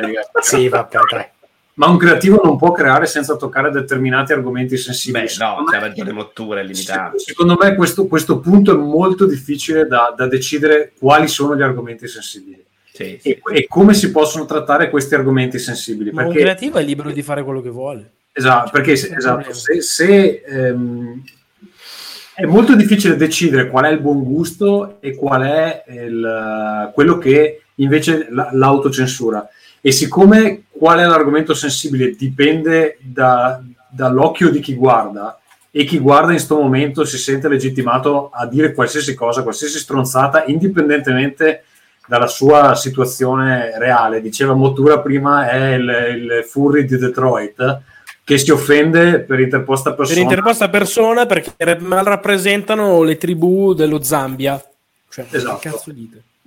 E è, è- è veramente difficile trovare un, un- un- Eh, il creativo fa quello che vuole, però poi ne può pagarne le cons- le conseguenze. Cioè, Ma fai quello va- che vuoi. Guarda, però- eh, ma Ferruccio, il punto è che hai detto bene, può pagarne le conseguenze, ma il- il problema è che invece adesso le conseguenze non le paga perché non ne- neanche fa uscire la cosa, perché per paura cambia, per paura modifica, per, pa- paura per motivi censura, per commerciali, paura quello che però ha sempre vaffanculo. condizionato l'arte, cioè non è l'arte è sempre stata condizionata dalla, com- da- Aspetta, dalla Bruno- vendita al commercio. Bruno butta il benzina Sinceramente, secondo me, molto più grave fu l'episodio di Mass Effect. Quando vai Cioè? a rompere il cazzo ai creativi per gusto personale, cioè lì è grave. Qui Sì, sì, ci lavoriamo, ci possiamo lavorare. sì. Sì, sono, sono ampiamente d'accordo con Vito che quello era peggio. Qua capisco anche il punto di vista, cioè questi hanno fatto, non hanno fatto il- lo, space, lo Space Invader all'Halo dove invece di uccidere gli alieni uccidi i neri, eh. hanno fatto un, un gioco puccettoso con le tribù e le tribù gli sono venute così come Allora, si, caratterizzazione. allora vabbè, si offendano, che cazzo ne so, i giapponesi perché magari gli hanno fatto, che ne so, le pagode in un certo modo, in, una- in un livello e gli occhi a mandorla. Ma che cazzo, cioè, ma che discorso è? Ribadisco, Beh, cioè, la gente non ha ti sto deciso dicendo che, che hanno ragione, eh. ti sto dicendo No, no. che è, è molto difficile trovare la, la- la- la quadra tra sì, faccio una cosa che insulta, tipo la, la domestica di via col vento, e fare una cosa che invece è solo creatività e non lo capisci e dobbiamo lavorarci, piuttosto che dire ma che cazzo me ne frega, sì padrone io compro cosa e allora eh, va bene, capito? Tra le due cose secondo me siamo in una fase sbagliata ma proviamo a trovare una soluzione Sì, secondo me, però. In questo, in questo caso specifico, sì, per il contesto e per il fatto che secondo me non è neanche detto che fossero esseri umani, cioè se- a me sembravano più tipo mostri, non lo so. Gli appartenenti alla TV non so, alla, alla tribù non sono esseri umani. non sono esseri Eh. umani, gli uomini di colore non sono esseri umani. Seco- secondo, secondo me il contesto, sì, secondo me qua era un po', era un po' tirata la cosa, cioè era un po'. Ma io non so se boh, ve lo lo ricordate quel gioco in cui hanno cambiato il colore del pupazzino, che era ancora Sì, vecchio, sì, c'ha, eh, Chu- era quello Eh, di Amanita. Design. Bravo. Eh sì, però Eh, lì, eh. però, eh, lo so, però lì era a veramente. questo, eh, molto simile. Vabbè, Vabbè, guarda che c'è, eh, romperebbero il cazzo a Loco Rocco se uscisse oggi, eh, perché ci sono quelli A con rasta, eh, A 100%. voglia. 100%. Non, non- non ne usciamo stasera perché è sicuramente un argomento No, complesso argomento che complesso. francamente mi ha anche frantumato i coglioni in questi giorni. Ehm, perché Che è proprio- successo, Tommaso? Che- No, apri Twitter è un barrage di gente Ah, che si vabbè, sì. parte dall'altra, cioè una roba insostenibile. Quindi, amici, è il momento di fare delle ingiustizie contro le minoranze asiatiche. Ah no, pensavo fosse il momento di parlare di Indro Montanelli. A proposito di robe che hanno coglioni. Di Intro Montanelli, non ne parliamo di Intro Montanelli. Vogliamo dire qualcosa di Pragmata e Horizon Forbidden Dawns? Forbidden E Demon Soul. Cazzo, eh. Demon Souls, no? Demon Souls, ehm, sti cazzi, eh, per quanto mi riguarda. sti cazzi? Era il mega d'accordo con Tommaso, vaffanculo. Tommaso, vai così, non li fa parlare, Tommaso, non li fa parlare. Sì, No, a me frega un i cazzo, però- Coi Dark Souls, ma avete cazzo, tutti i giochi Ha sono. Dark Souls. Ma... È uscito in sette versioni, è, ugua- è lo stesso gioco, uguale. No, non è sfondato una porta aperta, però la gente si stava strappando È le mutande. gioco, ma vabbè. Vabbè, Marco, facci un commento su Demon Souls. No, in realtà è prima di tutto un gioco importante nell'ottica di cosa stava facendo Blue Point, che è un team molto chiacchierato, che è- ha dato prova di essere in grado di fare dei remake con i controcazzi. Sono mesi che ogni cazzo di giorno risponde alla domanda cosa sta facendo Blue Point, arrivi tu e dici, oh, chi se ne frega, cioè la gente gli interessa cosa sta facendo. Blue cazzi ufficialmente il commento. Vabbè, e poi al di là di quello si è scoperto che stava facendo Demon Souls è il gioco vecchio con in realtà Eh, uno, forse anni, però, addirittura due modalità inedite e con dei cambiamenti in realtà non Però da subito. poco dal punto di vista estetico che eh, stavano facendo un po' discutere in maniera comunque molto civile eh, tanti creativi, ho visto tipo Tim Sorel, il direttore artistico di The Last Night, discutere su Twitter con RJ Palmer, che è quello che ha inventato i Pokémon realistici di Detective Pokémon, di come per esempio in questo remake avessero cambiato il sistema di illuminazione, avessero reinterpretato tantissimo il mood di alcune ambientazioni che magari erano colorate in un certo modo, le hanno fatte colorare in un, cer- in un modo diverso e l'effetto finale, per quanto fosse molto molto figo dal punto di vista visivo, dava un mood diverso al gioco, cioè eh, non è così proprio, come dire, copia carbone di quello che era un tempo. Quindi secondo me... Quale preferisci tu? La copia carbone tipo Shadow the Colossus o una roba così? Domanda, è, eh, è di- è difficile. Tra l'altro, in realtà, anche su Shadow of the Colossus avevano cambiato alcune cose, soprattutto riguardo al design del personaggio principale. I colossi sono invece identici e l'ambientazione l'hanno un po' riempita, ma ci sta. E avevano cambiato anche un po' di, anche lì un po' le luci. Cambi- sembra che, come dire, siano partiti dall'impostazione che avevano in Shadow of the Colossus e abbiano proprio alzato la marcia a bomba per metterci molto più del loro, ma proprio molto più del loro di quanto non avessero fatto in Shadow of the Colossus. Boh, io sono curioso di vederlo, però, cioè, come dire, declassarlo a sti cazzi, dai ragazzi, no. No, beh, è un gioco anziano, un remake che sembra anche abbastanza fedele. eh, Vediamo. A me non tocco il genere manco di sfuggita, proprio frega zero, però capisco che è un, secondo me è un titolo importante, perché è comunque quello che ha lanciato un genere che è diventato predominante nel mercato ed è un'esclusiva. Mm. Esatto. E, e quello, secondo me, magari non arriva al lancio, ma c'è l'impressione che arrivi molto prima di Horizon 2, no? A questo punto From sarà diventare anche importante dal punto di vista, come dire, del peso specifico della console, ed è un'esclusiva. Cioè. Quindi From è su Bloodborne 2 o su qualcos'altro? Ah, boh, ma cioè, Ah, no, sicuramente From sta finendo, sta finendo Elden Ring che è, è ancora di là da venire, cioè, per assurdo potrebbero anche uscire abbastanza ravvicinati questi due giochi, eh. Quindi cioè, Elden Ring eh, ce n'è, ce n'è ancora un po', ci stanno lavorando da tanto tempo, probabilmente staranno anche facendo qualcos'altro, vai a sapere, Boh. è sicuramente presto per parlarne. Va bene, Horizon, allora io devo dire, il primo mi ha mm, deluso abbastanza, ne abbiamo parlato più volte, nel senso che tanto bella era la premessa quanto noiosa la realizzazione, secondo me. Eh, problemi di ritmo molto grandi, spiegoni, cioè tutta la trama all'inizio e alla fine, in mezzo non c'è niente. Sistema di combattimento a molti è piaciuto, a A me... me la trama sai che è piaciuta?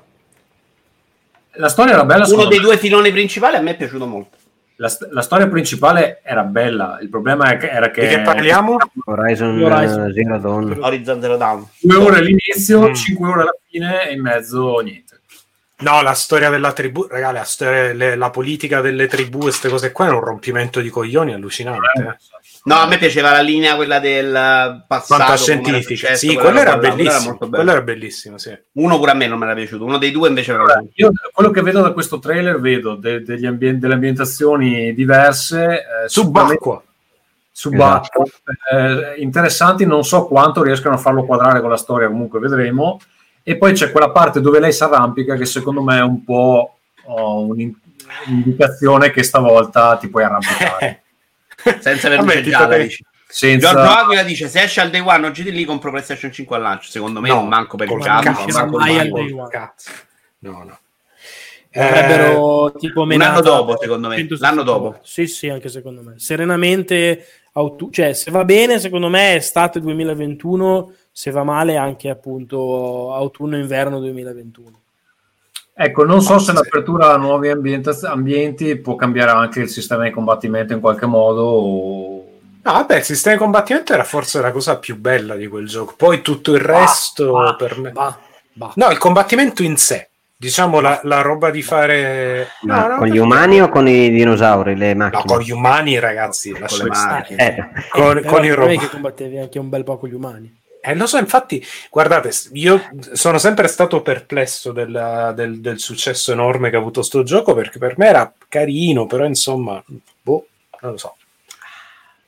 Non, Eh, ci sarà una modalità forse cooperativa e che ci saranno la mappa più grande come al solito gli ambienti distruttibili però mh, a me ha un sacco di bocca- orribili per riempire, belle. esatto quindi io non, non lo vedo come un gioco che, che comprerò né che aspetto per- mh, al day one per comprare la PS5 non è proprio era anche, era anche un gioco scritto abbastanza col culo, secondo me. Cioè, aveva, secondo me, fra i, fra i dialoghi più brutti che io abbia. Eh, o comunque, diciamo, molto, al- molto altalenante, ecco, diciamo così. Va bene. Giochi giocati, direi?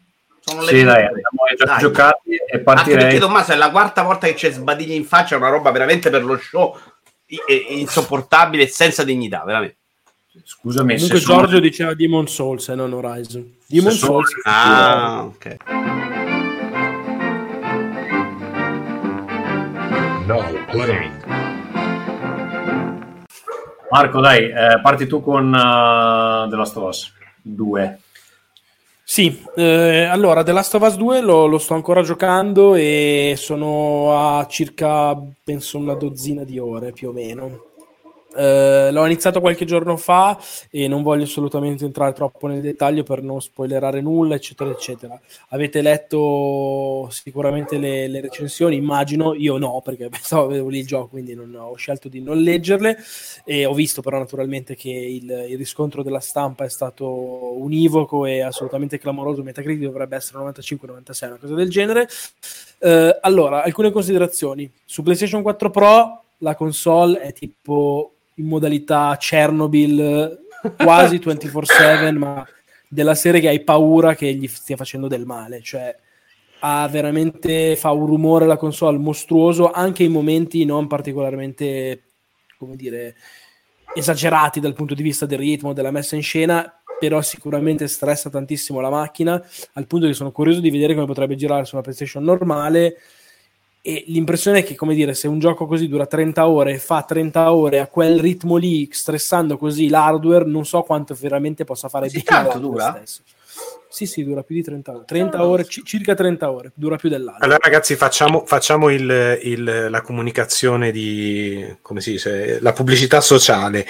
Eh, pulite la PlayStation, apritela, apritela con una, con una bomboletta d'aria e togliete la polvere, che almeno quello migliora un po' la situazione, soprattutto d'estate. Me- io l'ho guarda, fatto non- non- con Red Dead Redemption 2 non ha cambiato Ok. un cazzo Bene, Ti giuro che l'ho messo su, è partito, forse ero tipo ancora al menu, ho dovuto alzare il volume della televisione perché sentivo solo Sì. la macchina ed era veramente a dei livelli paurosi. Eh, poi il gioco in sé è, vabbè, ha dei momenti per ora, ma veramente sensazionali, tipo l'intro, eh, nel- il modo in cui Oh, ti oh, oh. Non dico niente, non vado Ok, nel dettaglio. ah, ok. L'intro è Il modo in cui ti ripresenta la storia dell'uno, per chi non lo dovesse aver giocato, ti fa una specie di riassunto che non è un riassunto, molto diegetico, fatto con un'eleganza, con una misura con uno stile che proprio veramente ti alzi in piedi e tiri giù il cappello, ti inginocchi perché vedi che questi sono di un'altra categoria rispetto a tutto il resto.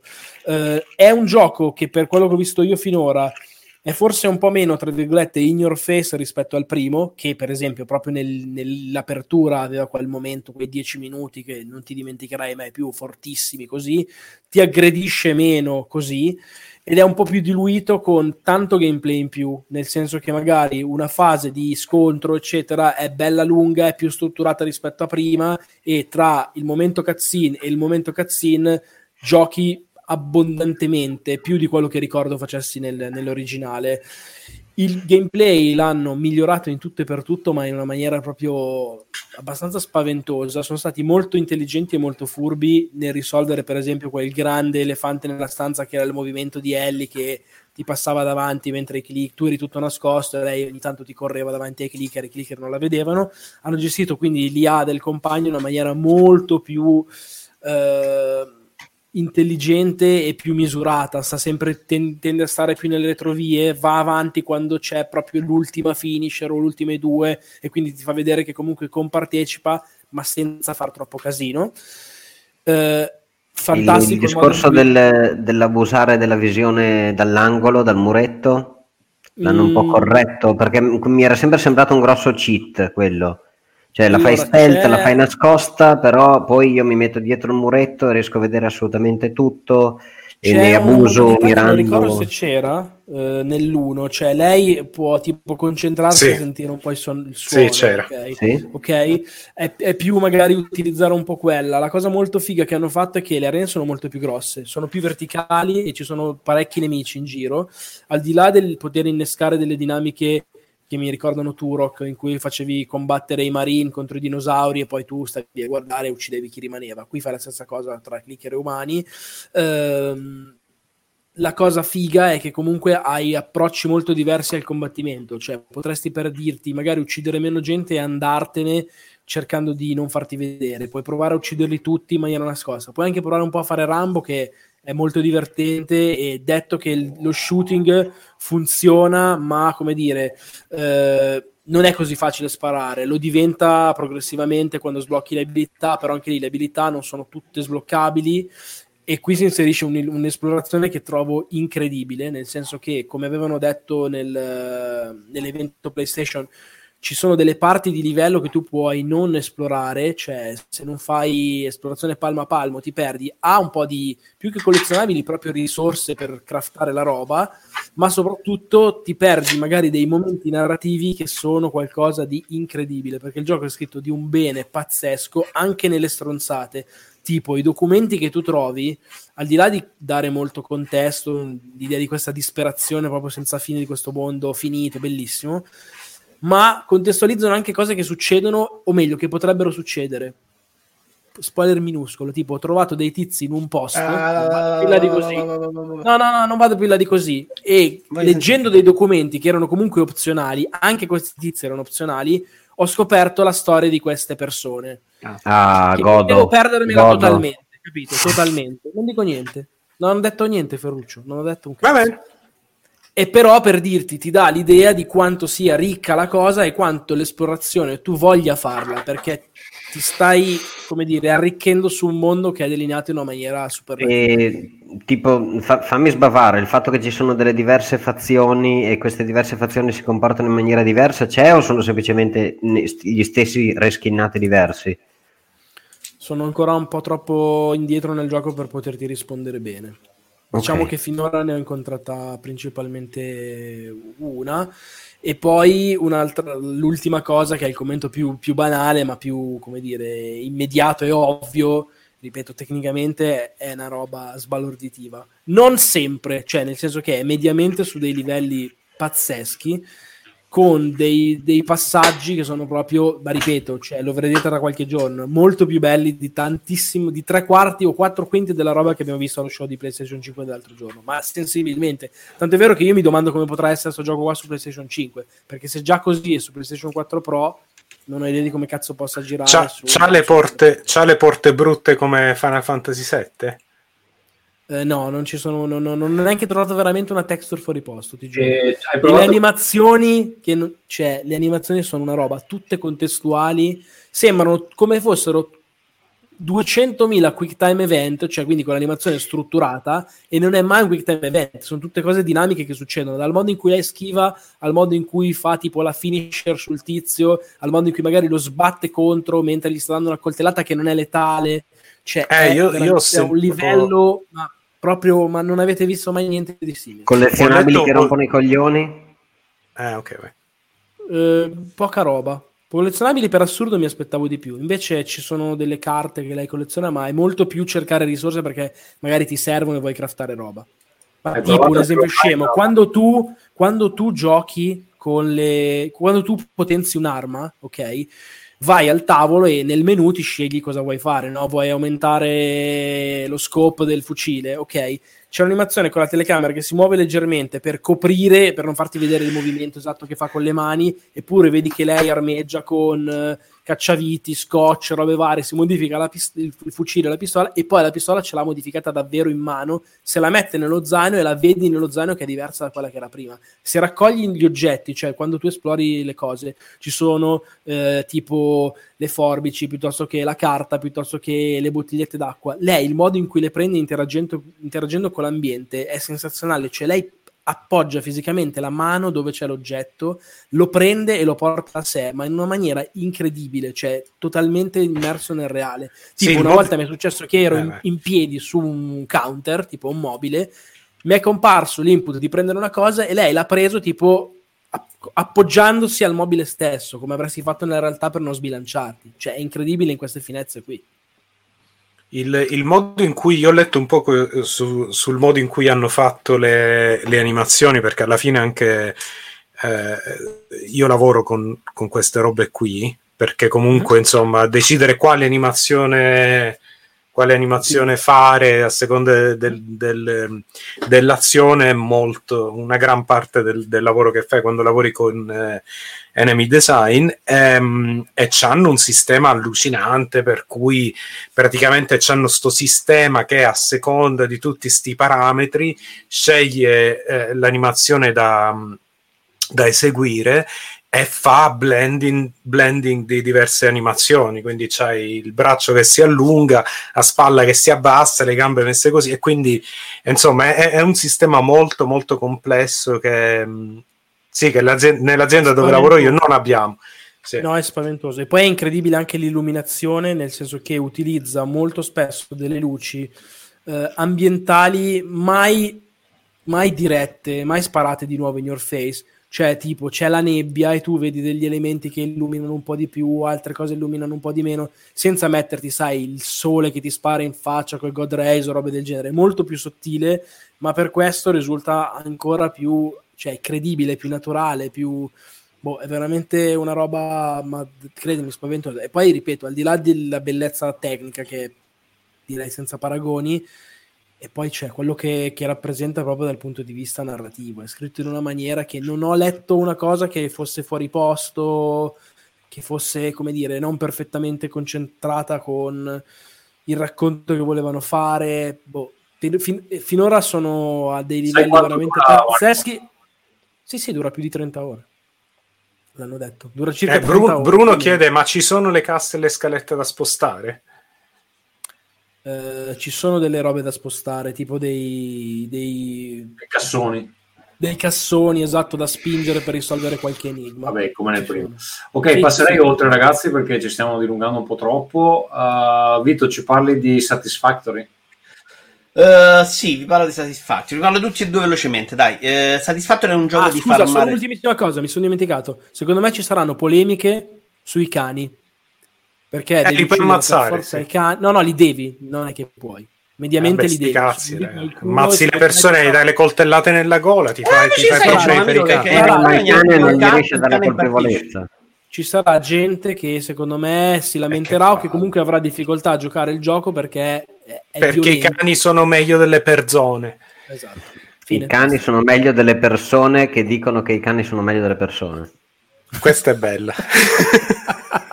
Allora, Satisfactory è un gioco di farmare risorse e farmando queste risorse le combini per fare delle altre risorse e tu metti a fare delle, stru- delle fabbriche per fare fare le- queste risorse al posto tuo. Fondamentalmente questo è tutto il gioco. Si tratta di continuare a produrre queste fabbriche e a ripensare il mondo, che è gigantesco, in modo di, di rendere la tua super fabbrica sempre più efficiente, sempre più veloce. C'è una simulazione di Veneto.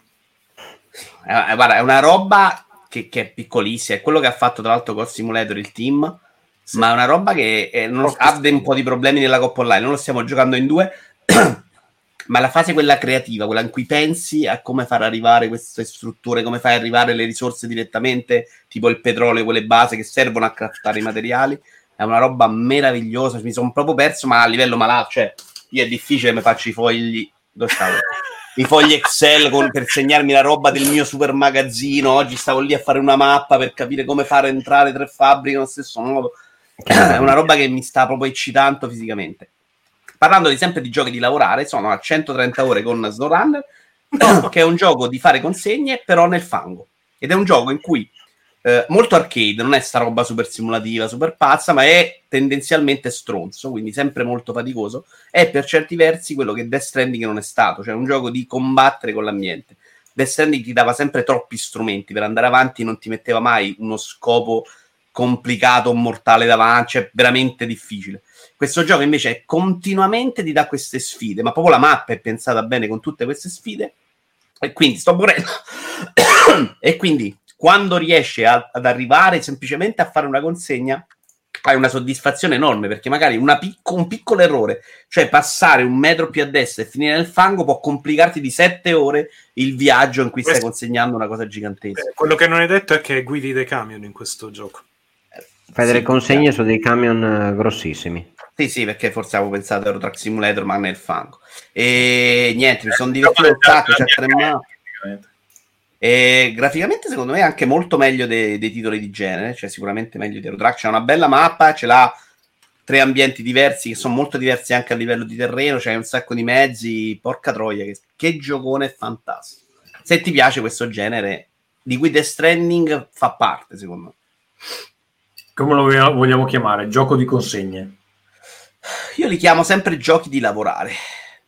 Giochi di lavorare, molto bene. Questo si chiama Tra Snow l'altro Diciamo, diciamo che- gioco. Io non detto ci ho giocato, non ci avvicinerei neanche con un, con un palo lungo 30 metri, ma lo trovo bellissimo da vedere giocare. Cioè, vedere Vito o anche Fossetti che ci giocano, lo trovo. A me fa schifo vedere la gente che gioca, non, non mi piace, non mi diverte, non guarderò mai nessuno che gioca perché i videogiochi mi piace giocarli a me. Invece, SnowRunner, proprio perché è un gioco che non giocherei mai, lo trovo super affascinante da guardare. Non so, mi, mi rilassa e mi, mi- mi stuzzica. È molto non è che eri eccitato dal mio corpo, però, Mottura. Puoi escludere Ecco, che fosse in, quello in parte può essere anche quello, però mi ha garbato anche quello quando l'ho visto giocare a Fossetti, quindi non ti prendere Allora, anche meriti che non ti Dico una roba io su un gioco che, ho- che stavo giocando prima di venire qua in trasmissione, un gioco VR che si chiama Fisherman's Tale. È un gioco VR dove si interpreta il pupazzetto di legno di un eh, pescatore che abita dentro la sua casetta, eh, che in realtà è il, il faro, ok? Si inizia il gioco con la sua routine giornaliera dove lui si alza, si lava i denti, spolvera la casa, eh, apre la finestra, guarda il mare, eccetera. Un giorno si, eh, si alza e eh, scopre che eh, insomma, la sua finestra è stata barricata e da lì inizia l'avventura, che è praticamente un puzzle game, perché lui all'interno della casa ha un modello della- del faro e si scopre che fondamentalmente a un certo punto lui solleva il tetto del- di sto modello e si solleva il tetto sopra di lui e scopre di essere dentro una specie di loop infinito dove ci sono sempre dei pupazzi di eh, pescatori più, gro- più grandi che vanno su fino all'infinito.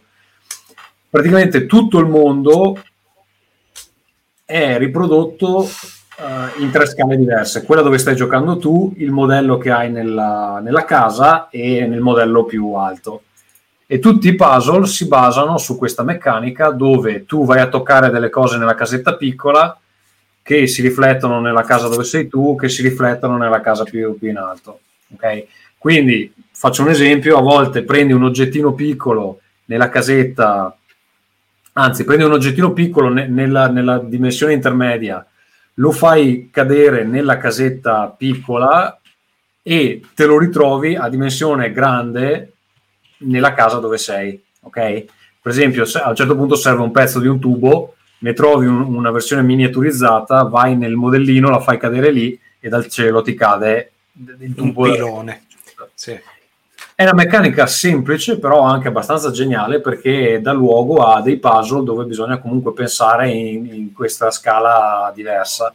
C'è anche E- una storia carina questo gioco. Sì, è una storia tutta raccontata con accento francese, c'è anche un- ci sono anche dei personaggini un po' alla Disney, c'è tipo uno che sembra ricordo quello un puppeteer.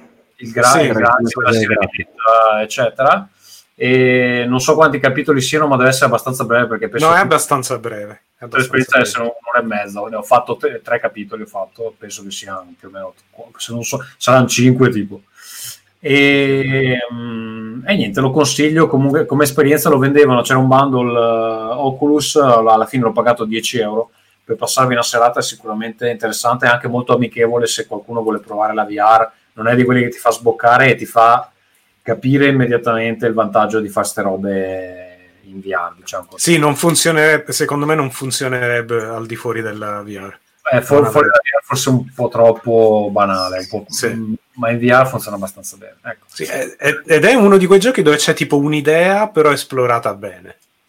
Ed è... Sì, almeno tutti i puzzle che ho visto io funzionano con questa meccanica qui, Sì. che a volte ti costringe anche a, far, a, a pensarci un attimo cosa devi fare. sì. Mi- Michele, cosa stai giocando? Ah, io sto giocando, continuando a giocare Assassin's Creed Odyssey, eh, continuando a giocare perché in realtà è una, una continua scalata verso il, come dire, l'acquisto di nuove coglioni. armi, la ricerca di nuovi, nuove feature da aggiungere alle, alle tue capacità, ma in realtà è un...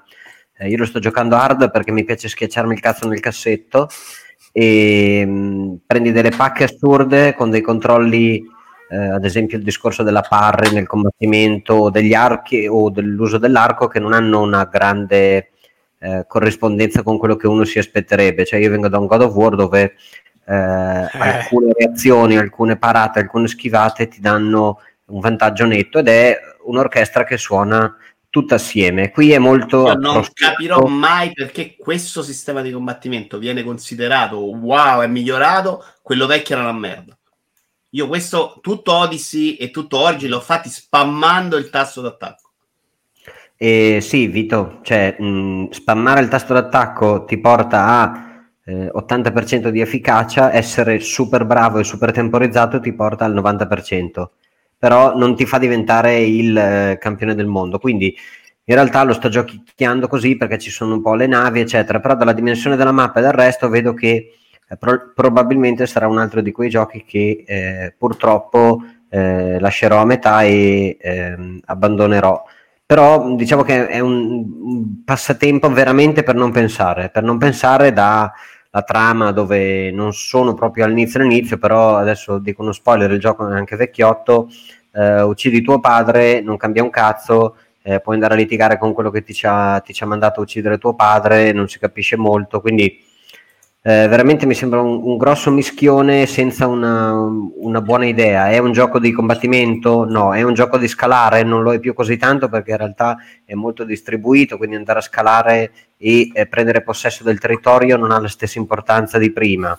È un gioco di stealth? No, perché in realtà a volte ti vedono, a volte non ti vedono e anche non mi sembra direttamente correlato quanto bene mi sto nascondendo. E sei o nascosto completamente o sei completamente visibile.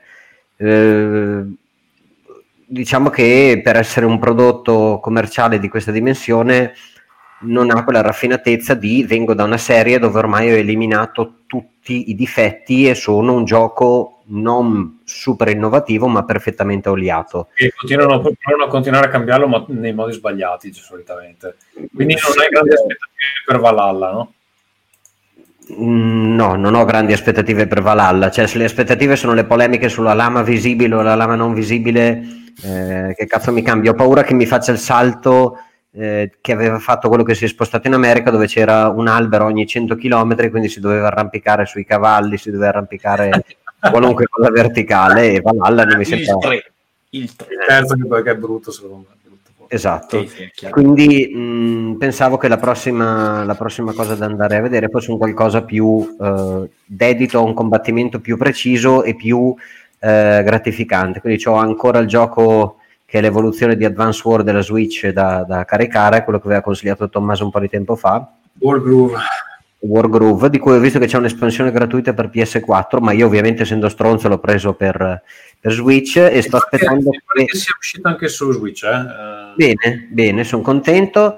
E invece ho preso l'inculata con la limited di Streets of Rage 4 perché eh, tipo due minuti dopo che è uscita la versione di limited eh, run games eh, e ne è uscita un'altra ancora meglio, tipo con 10 euro di spese di spedizione in meno, ma siccome sono stronzo è giusto così, è giusto che il mondo mi punisca e basta, quindi sto giocando solo quello, non andando più a lavorare, non gioco più in mobilità, tutte le cazzatine che avevo sull'iPhone perché in realtà va- lavoro praticamente sempre da casa e quindi l'unica mia esperienza è ehm, da divano. Quindi anche Switch ha ridotto molto l'uso perché in realtà quando la vai a comprare con PlayStation, a meno de- di dover condividere la televisione perché mia moglie guarda qualcos'altro, non ho così tanti incentivi da dire eh, uso la Switch. Va bene, Ferruccio, ci dici di Final Fantasy VII? Facciamo assieme, dai, velocemente. A te è piaciuto? Guarda, io ieri- eh, allora non l'ho finito, sono tipo Ah, a ok. sette, sono, se- sono a sette ore che penso che sia. Eh, ma allora, ma che cazzo vuoi dire? Sei all'inizio, sei. È lungo, eh? Sì, lo so che è tipo una quarantina di ore, ma, ma non sto giocando tanto in questo periodo. Eh, E, allora- no, l'impressione iniziale è abbastanza buona, è uno dei pochi JRPG che ultimamente eh, ho avuto voglia di mettere su e, e giocandoci non mi dà fastidio, che è già una grande conquista. Sì. E- St- stessa Sono cosa dietro la me. copertina, non mi dà fastidio, Tommaso del Birletto. No, pure per me, io, io, eh, insomma ho amato il, il primo, anche- cioè il primo, insomma, l'originale, il Final Fantasy VII, anche se insomma, figlio del suo tempo, eh, non so se oggi penserei la stessa cosa.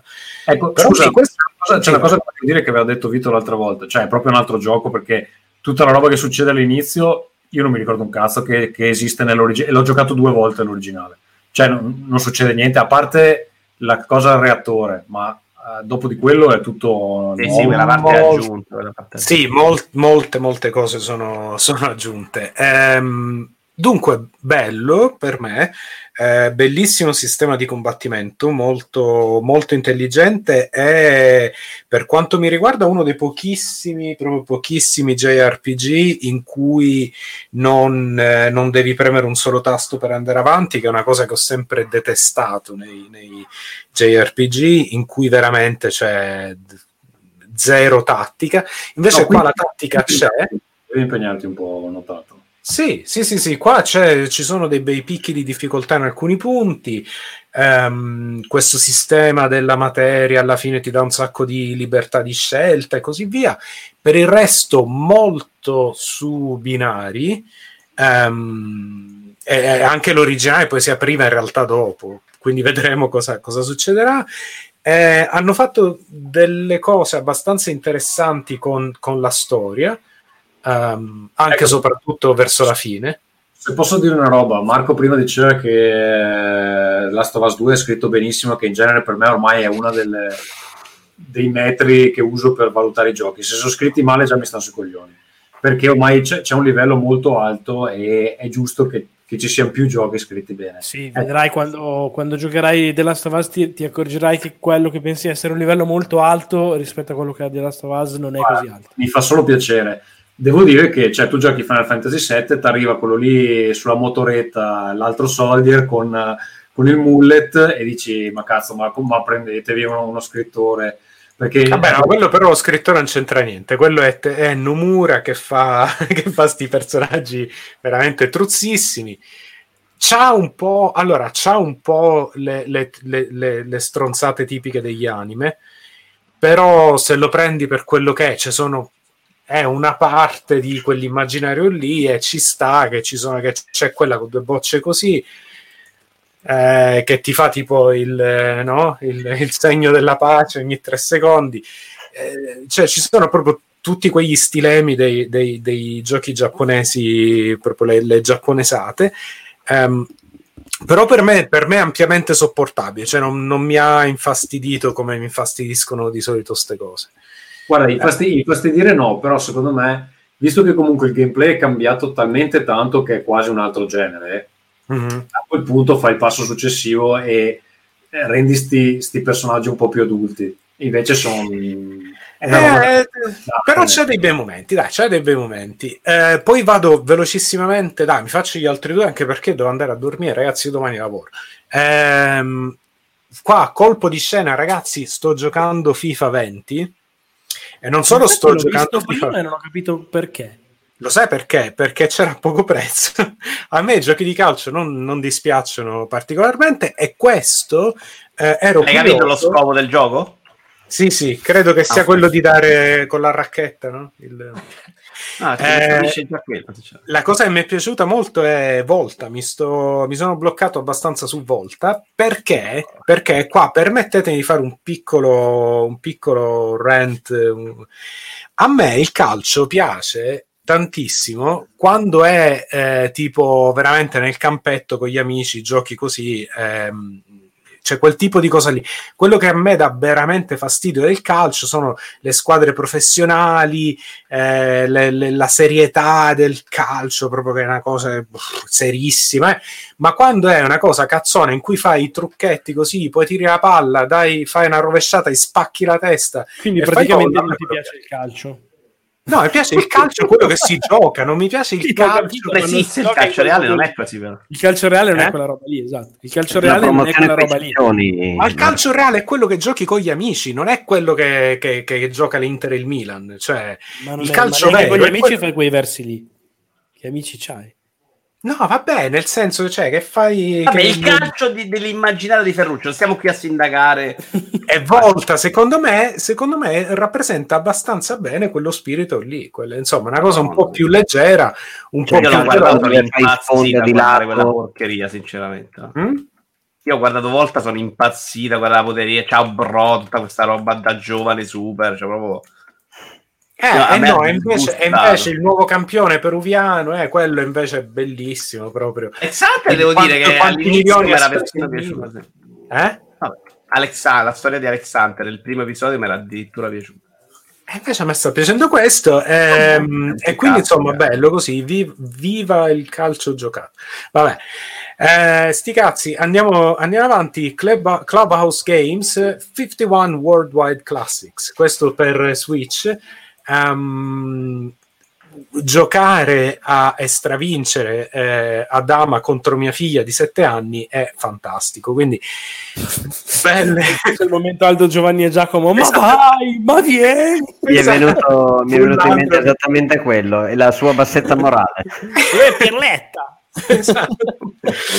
No, bello, ragazzi, be- eh, veramente ben fatto. Poi, vabbè, è quello che è, cioè sono appunto giochi classici dal Texas Hold'em al biliardo, passando per eh, la dama cinese, Go, appunto 51 giochi, però fatti bene, eh, mo- molta cura dei dettagli alla Nintendo. eh, secondo me, uno di quei Quanto giochi. costa, per- Ferruccio, perdonami? No, è, 40? è quasi 40 euro, sì, quasi a prezzo pieno. Ehm, e però è uno di quei giochi che io terrò per sempre nella mia console perché comunque una, una partitina così cazzona opp- oppure vai in vacanza e non lo so, cioè o sei sul treno e vuoi fare una partita con qualcuno con cui stai viaggiando, ehm, molto carino. Ehm, tutto qui.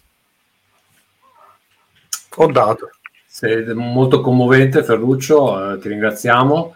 Eh, Marco, tu hai qualcos'altro di cui vuoi parlare? Parlo velocissimo di Control che in realtà hanno giocato tutti, io colpevolmente l'ho iniziato molto in ritardo e mi stava piacendo moltissimo, poi ho messo su of Us, nel senso lo recupererò, ehm, fantastico il modo in cui è scritto, tanto per cambiare, e una piccola polemica così che butto lì, eh, mi avevano invitato un anno fa a provarlo in anteprima, un evento a Londra, tra l'altro organizzato con tutti i crismi al Barbican Center, che è il complesso architettonico europeo più grande di architettura brutalista, quindi l'avevamo pure pensata bene, la stanza dove si provava il gioco era ricostruita un po' come quella del gioco stesso, con i telefoni eh, con la ghiera, le lampade anni 70, robe così.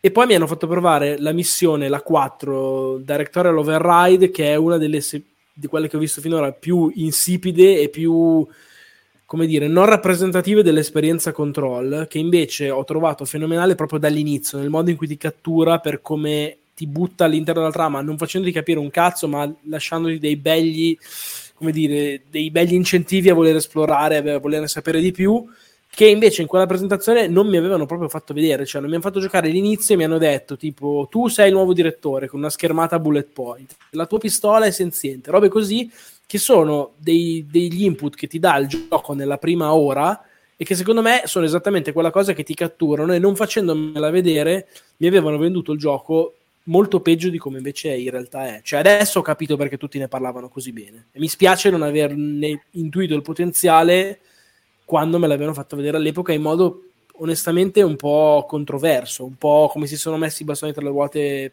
per i cazzi loro. Ecco.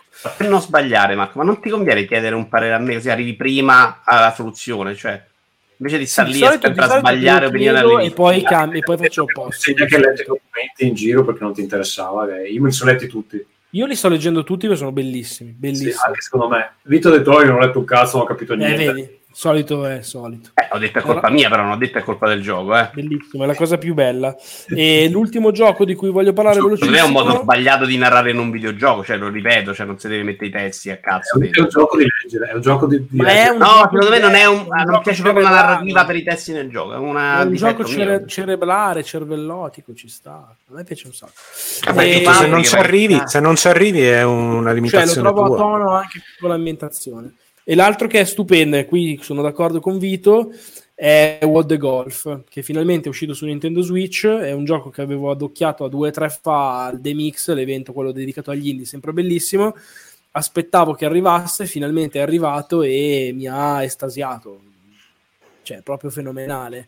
Dopo Doom, dopo ovviamente The Last of Us, dopo appunto eh, Controllo dell'anno scorso, però è l'ennesimo gioco bellissimo che esce in, questa, in questi mesi di inizio Facili 2000 pochi giochi, ma a me veramente Tanti. mi sono piaciuti in un modo che raramente esatto. mi piace. E questo è eccezionale. Tra l'altro, secondo me, io gli ho messo 9 su Every Eye, e cioè è il voto meritatissimo e non deve essere, secondo me, inquadrato come il classico voto che dai un po' per premiare l'indie pazzerello, perché è un gioco della Madonna, cioè ha un game design dietro che è spaventoso. È un'enciclopedia di idee continue che ti tira in faccia per 5 ore e mezza, cioè po' pure lungo sempre soluzioni dinamiche, sempre divertenti, ti fa imparare una cosa e quando dai per scontato che sia così la ribalta. Non lo so, l'ho trovato proprio irresistibile, è un gioco pazzesco. Ferruccio, tu devi giocarlo per forza per il lavoro che fai. Ma io l'avevo, l'avevo cominciato, eh, mi è sembrato un, un po' superficiale, però continuerò. Eh, no, devi continuare E perché ormai esatto, Ferruccio è bravo, un uomo dalla perché modalità l'idea volta di FIFA, lì. diciamo. L'idea è che ti, dà- ti- ti fa pensare che sia un gioco scemo e che la butti Mhm. solo sulla gag, sulla risatina Sì. un po' fine se stessa. È vero che si presenta così, ma in realtà giocandolo e giocandolo per boh, un paio d'ore scopri che assolutamente sotto c'è un sacco di ciccia. Bellissimo. Ok. Eh, scusa, il gioco in sé è eh, giocare a golf? No, eh, eh, no, è quello il punto. Cioè, eh, No, non ha molto a che fare col di golf. E poi non c'entra un cazzo col golf. E la cosa Ok, bella è che cambia continuamente. Cioè, è- loro definiscono il gioco di golf per chi odia il golf, ma di fatto non è un gioco di golf. A volte è un gioco di guida, a volte è un platform, a volte è un action, a volte è una presa per il culo dei giochi di golf. Cioè, non è un gioco di golf comunque. E poi continua a farti ridere. Cioè, è un gioco che tu lo giochi e Ridi. ridi, ridi come uno scemo perché hanno trovato delle cose che sono brillanti. Sì, che non ti aspetti, veramente una meraviglia.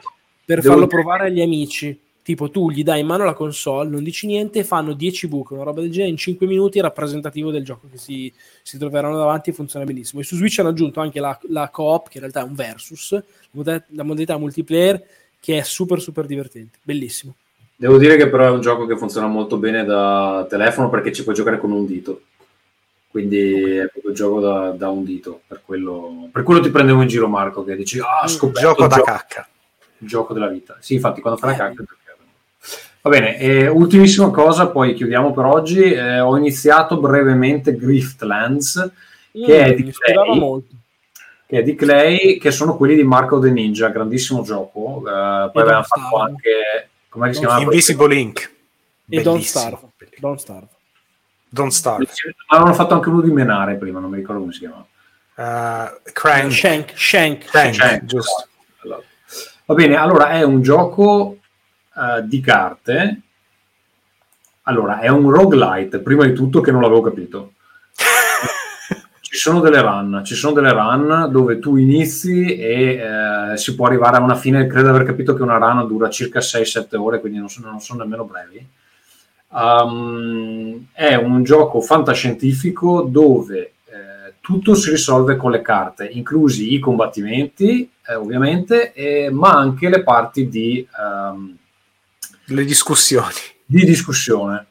Quindi quello che ho visto, perché ho fatto un'oretta appena, quindi ne parlerò meglio nelle prossime puntate, eh, è, è uscito in early access su Steam ieri, eh, perché è stato per un anno esclusiva di eh, Epic Store.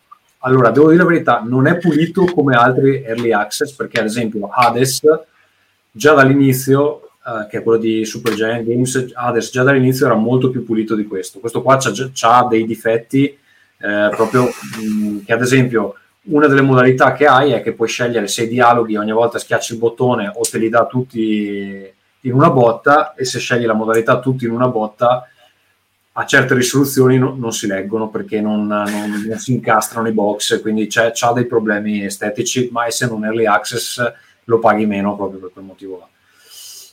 La cosa del allora il combattimento funziona in maniera abbastanza simile a Slade Spire quindi se avete presente quel gioco lì è più o meno da quelle parti lì una cosa che non fanno è che non hanno ancora un tutorial fatto bene e quindi alcune cose delle carte un po' te le devi indovinare. Si capiscono dopo qualche combattimento, però se mi spiegavano due cose magari era meglio. La parte interessante è il, il usare le carte per le negoziazioni, perché praticamente eh, ogni personaggio con cui tu vai a negoziare non, si- non sono co- molto frequenti, ne ho fatta solo una nel- nel- nelle due run che ho fatto. Praticamente il personaggio con cui vai a negoziare ha attorno a lui eh, delle, degli- de- delle argomentazioni e tu con le tue carte devi andare ad attaccare eh, le argomentazioni minori prima di andare ad attaccare la sua argomentazione principale. Ehm, devo esplorarlo meglio perché ci sono delle meccaniche che non ho ancora ben capito, tipo puoi prendere influenza, se sei più influente gli, gli fai più danni, cioè fondamentalmente è un combattimento perché funziona più o meno nello stesso modo, però eh, gli, gli dici stronzate, gli dici stronzate, eh, cerchi di imbrogliarlo e lui si, si danneggia e quindi le sue argomentazioni perdono di potere man mano che tu fai queste cose qua. È un'idea interessante che non avevo, non avevo visto principalmente, ho visto che eh, scegliendo le varie posizioni delle quest puoi farti degli amici che poi ti aumentano l'influenza, che poi ti diminuiscono. Eh, per esempio, eh, a un certo punto c'era una roba mh, random che mi è uscita andando da una location all'altra, c'è un cane pulcioso che puoi prendere eh, con te, se ce l'hai in combattimento ti aiuta, però durante le negoziazioni ti dà dei malus perché fa schifo. Uh, c'è, c'è- c'è- queste cose qui che, che sono abbastanza innovative per, per il genere, però ecco, se vi piace il genere Slade Spire dategli un occhio e tenetelo sott'occhio, ma ne parleremo meglio alla, alla prossima puntata. Io, Eh. io l'avevo giocato quando era, in, eh, quando era uscito l'anno scorso su Epic, perché a me Clay piace tantissimo, però mi aveva annoiato un po'. Non so dirti, eh, ha, ha sicuramente un ritmo un po' lento, ha un ritmo un po' lento e tra l'altro anche la lore non è così eh, immediata. Cioè inizi il gioco che ti sparano subito 7000 termini tecnici che non capisci nemmeno bene. Adesso sto leggendo Dune, per esempio, e Dune è così. Cioè Ho tu iniziato a entri... leggerlo anch'io, sì, non si capisce un cazzo. Sì, eh, ho iniziato a leggerlo perché voglio leggerlo prima di vedere il film e, e non si capisce un cazzo perché tu arrivi su Dune e c'è, ci sono, eh, ma allora prendo il termosdroggitore che mi ha dato la, la- la compagnia Chosm e metto dentro la mano nel mio succhia Svans e poi eh, dici, che cazzo sta succedendo in sta scena, non si capisce niente. Ed è un po' così, ed è un po' così, quindi gli do un po' di tempo per capire, però adesso sono andato un po' avanti in Dune, più o meno le coordinate a un certo punto le capisci. Ehm, così, va bene ragazzi, io se non avete altro direi che per questa sera noi possiamo chiudere e possiamo finalmente andare a dormire che eh, qua eh, siamo dei vecchi ormai e, e c'è, c'è questo. Eh, ma sì. C'è ancora luce Tommaso adesso? No, adesso no, adesso come puoi vedere c'è il Vai, Midsommar Tommaso.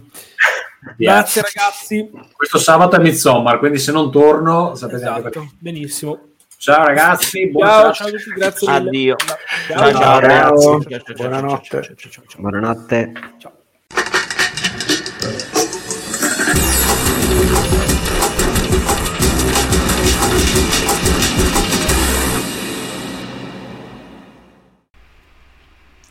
Anche questa volta siamo arrivati alla fine. Allora io vi eh, ricordo che eh, ultimamente faccio anche un altro podcast, si chiama Incassaforte, lo trovate eh, a incassaforte.podbean.com oppure incassaforte.com ehm, e parla di personal financing. Eh, ne faccio uno anche legato ai giochi di ruolo, si chiama Roll Again, lo trovate su rollagain.it oppure cercando Roll Again.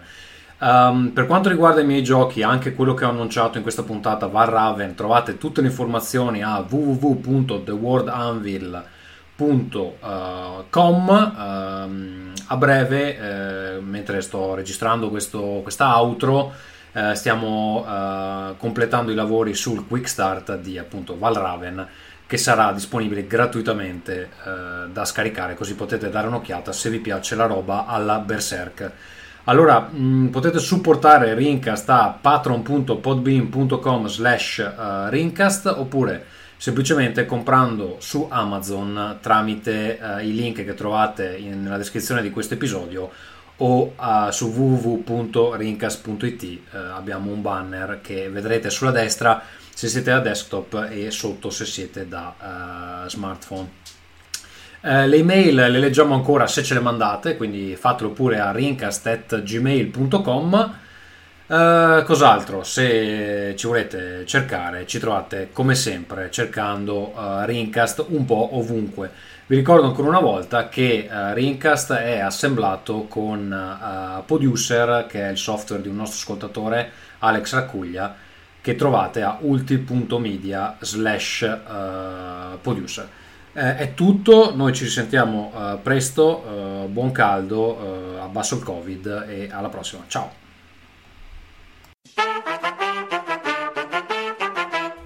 Ringcast.